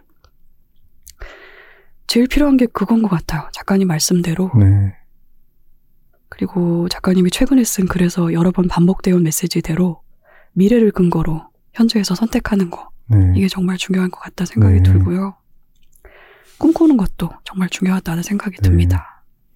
아니, 지금 헤일이 밀려오는데 꿈이나 꾸고 있어도 되겠냐 이렇게 얘기할 게 아니라 네, 제가 여러 번 이야기한 것이기도 한데 누군가는 꿈을 꿔야 그게 또 현실로 현실이 되지 않겠습니까? 그렇죠, 그렇죠. 음. 그건 전 정말 맞다고 생각합니다. 그런 것 같아요. 그런 면에서는 소설가들이 그런 일을 하는 것일 수도 있겠네요. 네. 수많은 꿈을 꾸는 사람 중에 네, 소설가라는 직군의 사람도 그런 일을 하고 있다. 라는 생각이 듭니다. 이번 책 끝에 네. playlist가 실려 있더라고요. 네. 낭독회에서 그 소설을 낭독하신 다음에 음악도 같이 네. 들으셨다고요. 그게 그렇게 같이 들은 음악을 실으신 네. 거죠. 독자들은 이 플레이리스트를 어떻게 활용하면 좋을까요? 음, 뭐 플레이리스트는 뭐 이렇게 부차적으로 생긴 거죠. 제가 낭독을 하고 한 40매 정도, 제가 길다고 하면 40매인데 40매 정도를 낭독할 때는 한 15, 15매 정도 읽으면은 좀, 좀 지치는 감이 있어요. 음. 읽는 사람도 그렇고 듣는 사람도 그렇고. 그래서 이제 뭐 적당한 곳에 끊어서 음악을 이제 틀어서 한 3분에서 5분 정도 음악을 듣고 쉬었다가 이제 또 다시 읽고 그런 용도 음. 로 사용을 했는데 어 의외로 이제 이렇게 사람들이 한테 약간 생각할 시간을 줘서 이게 노래가 잘 붙더라고요. 음. 그래서 이제 몇 번 낭독을 하면서 이제 들려드리고 나서 이 노래가 제일 잘 붙는구나 해가지고 이제 그 노래를 하나씩 다 이렇게 붙였어요. 농담처럼 말씀드리기는 제가 이, 이 책을 많이 팔아가지고 이제 책 나오기 전에 있는데 많이 팔아서 돈을 많이 벌면은 가수들 데리고 다니면서 라이브로 아, 하겠습니다. 막 이루마도 네. 데리고 오고 다 하겠습니다. 그랬더니 꿈을 꾸셨네요. 네. 그러자면은 아무튼 음. 안큰 부자가 돼야 될 것 같고요. 네. 여튼 뭐 그렇게 했는데 마치 오신 것처럼 다들 음. 음. 악을 들었는데 음악하고 글이 이렇게 어우러지는 걸 보고 있는 게 참 보기가 좋더라고요. 그러게 말입니다. 그래서 이제 좋아서 음. 하나 하나씩 이렇게 붙이다 보니까 그 편수에 맞게 20편에다가 한 편 더 붙여서 21곡이 음. 만들어졌어요. 그래서 아 노래를 이렇게 들었으면 좋- 들으시면 좋을 것 같은데 안, 이게 낭독회 안 오신 분들도 이곡이 글과 이 곡을 같이 감상하시면 좋으실 텐데 해서 일단 붙이자라고 네. 생각하고 붙였어요. 네. 제 저는 옛날에 한 2000년대 뭐 2008년 9년 이럴 때 그 그 탈레반 같은 소설주의자였어요. 탈레반이요? 예, 소설 네. 탈레반이었는데 어떤 의미죠? 소설 탈레반은 뭐냐면 소설에 소설 이외의 것을 뭐 이렇게 넣으면 안 된다. 오직 소설가는 음. 소설만 텍스트만 그냥 뭐 전달해야 된다. 뭐 그림 같은 것도 절대 넣으면 안 되고 그리고 막, 막 문장도 막 음, 와, 묘사와 이런 걸로 채워내야 된다. 시류 리얼리즘 싫어하셨겠네요. 싫어 리얼리즘 아니 싫어 싫어할 리는 없지만 어쨌든 네. 뭐그 저는 그 타협을 뭐 하면 안 된다 이런 게좀 네. 있었어요. 그래서 가독성도 음. 뭐 반대에 그에 가깝게 가독성이 음. 없어야 된다 오히려 네. 이런 생각을 소설이 예. 네. 소설은 아, 정말 아. 옛날 뭐 그 고전 소설처럼 네. 이렇게 막 빽빽하게 이렇게 해야 된다는 이런 주의자였는데 고전 소설도 옛날에는 가독성 있는 가독성이 많았죠. 글이지 예. 않았을까요? 근데, 네. 근데 막 그렇게 우기는 거죠. 그러니까 뭘 네. 모르고 탈레반이 뭐 알겠습니까? 네. 아이고. 그냥 탈레반은 그냥 자기 생각을 네. 그냥 막 주장하는 게 그래요. 탈레반인 네. 거죠. 그래가지고 어, 이 방송 탈레반 들으면 어떡하지? 아 그런가요? 아 죄송합니다. 저, 저 네. 지, 지금도 몰라요. 네. 그래서 그래서 여튼 이제 그랬는데 그래서 이제 저런 걸 붙일 생각을 전혀 음, 네. 옛날 같으면은 안 했을 거예요. 음, 안 했었는데 이제 지금은 생각이 많이 바뀌어가지고 아, 같이 들으셨으면 좋겠다라고 하고 그새 이제 기술이 좋아져가지고 네. 옛날에는 들으려면 이제 CD를 붙여야 된단 말이죠. 네. 그럼 너무 복잡해져요. 이거 허, 허가 받기도 너무 힘들어지고 네, 그렇죠. 못하는 거였는데 이제는 어, 기술이 좋아져가지고 바로 이렇게 스마트폰에서 들을 수 있으니까 음. QR 코드를 저렇게 인쇄를 해가지고 듣게 되는 거구나 해서 야 나는 기술을 그렇게 그렇게 찬양하지 않았는데 아 나한테 저렇게 큰 도움을 줬네 해가지고 또 음. 신기하기도 하고요. 음. 어, 저런 식의 음악을 들을 수 있는 방식도 있구나. 해서 되게 신기하기도 하고 해서 우리 기술을 적극적으로 이용합시다라고 말씀드리고 싶어요. 그래서 네. 읽으면서 어, 뒤에 이제 그 붙여놓은 작품마다 붙여놓은 곡들이 하나씩 있는데 그게 이제 현장에서 그 읽고 나서 혹은 읽는 중에 들었던 음악들이니까 한번 들어보시면은 어떤 느낌일지 좀 아실 수 있을 것 음, 같아요. 그러게 말입니다. 네. 그런데 저는 딱 하나 아쉬운 점이 있었는데 네? 그 플레이리스트하고 그다음에 그 낭독한 장소를 실으셨잖아요. 네. 바로 옆 페이지에 네. 거기서 뭘 읽었는지를 안 써두셨더라고요. 아, 그, 네, 그게 그- 좀 궁금해서 아, 저는 썼다가 너무 네. 복잡해가지고 그렇습니까? 예 페이지가 어, 너무 복잡해지더라고요. 네, 그러니까 미학적으로 이 문단의 구성이 예. 이게 뭐가 더 붙었을 경우 이게 복잡해지는 게 마음에 안 드셨구나. 네, 막두 줄이 되고 막 이렇게 네, 돼가지고. 그러니까 그거 뭔지 예. 알죠. 네, 문단의 모양을 중요하게 예. 생각하는 작가들 그런 게 거슬리죠. 예.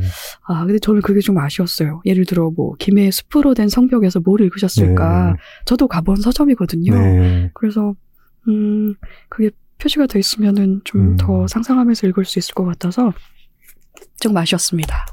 그분들은 이제 제가 이렇게 저 서점들에 너무 고마워가지고 음. 그분들이 없었으면 뭐 쓰지 않았을 글들이었기 때문에 책을 이렇게 다 고맙습니다 하고 보내드렸어요. 며칠 네. 오신 분들. 아, 그렇구나. 예, 오- 낭독해 오신 분들 덕분에 이제 책을 썼으니까 라고 음. 했더니 그, 그분들 기억하시잖아요. 그래가지고 음. 그 인스타그램에 이렇게 올리시더라고요. 그때 뭐 이런 것들 읽었다 하고 그때 사진이랑 이렇게 올리셔가지고 음, 아, 진짜, 진짜 좋은 추억이 됐구나 싶은 생각이 들어요. 음.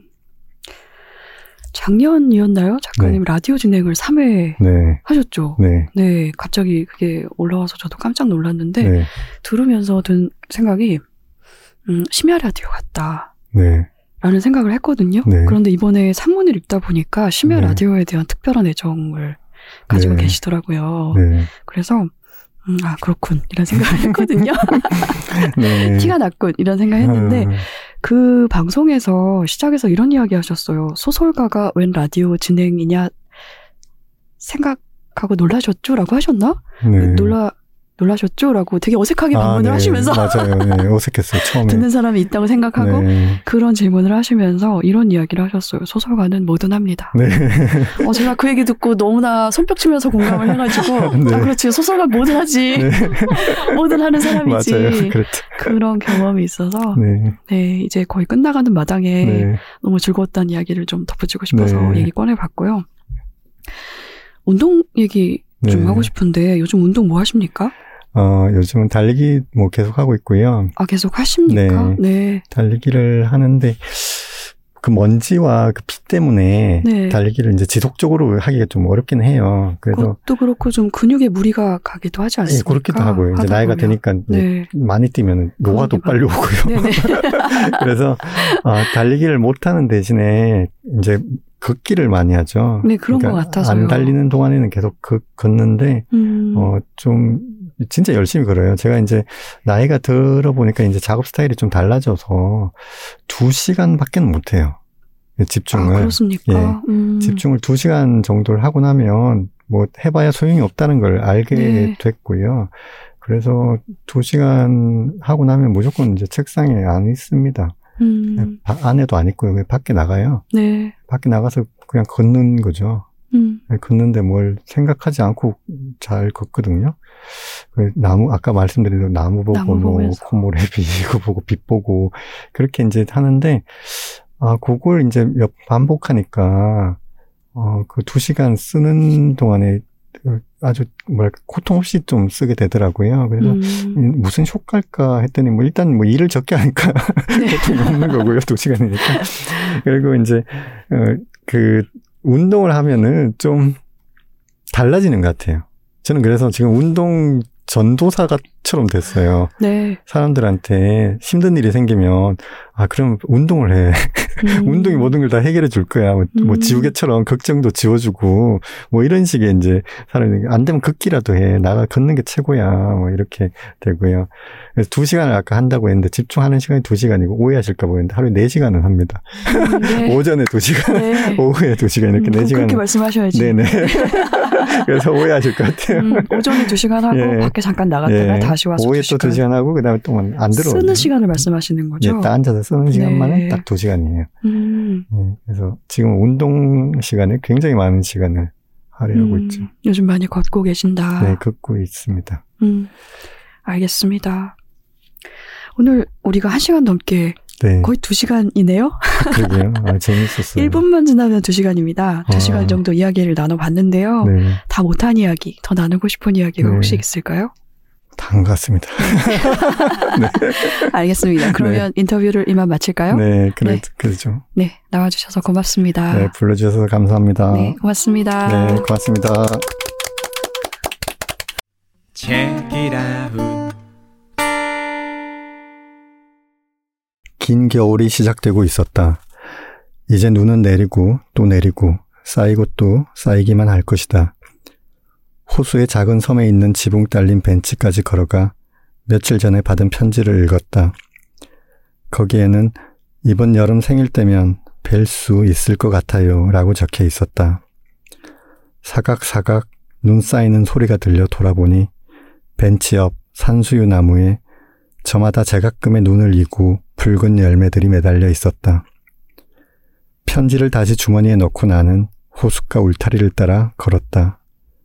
내게는 너무나 많은 삶이 있었고, 이제 나는 괴종시계처럼 늙어버렸다. 얼어붙은 호수를 건너온 눈보라가 얼굴을 덮쳤다. 이내 안경알이 흐려졌다.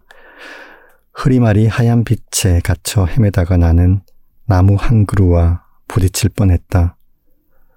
눈 쌓인 호수의 하얀 빛을 바라보고 선 독일 가문비 나무였다. 독일 가문비 나무는 묵묵히 눈을 막고 서 있었다. 독일 가문비 나무와 눈은 하나가 되어가고 있었다. 그 나무처럼 나도 눈을 막기로 했다. 이제 나는 슬픔 같은 것은 상관하지 않는다. 그저 묵묵해지려 할 뿐이다. 언제부터 그 눈이 내리기 시작했고 언제까지 그 눈이 내릴지는 나도 독일 가문비 나무도 알지 못하니까 왜 그런 눈이 내리는지도.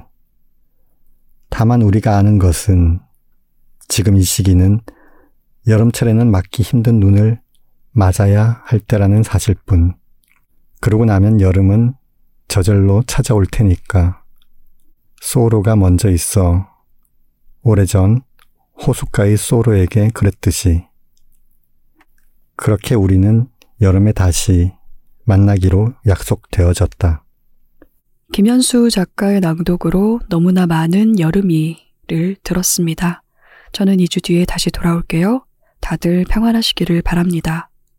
우리 함께 읽는 우리 함께 있는 시간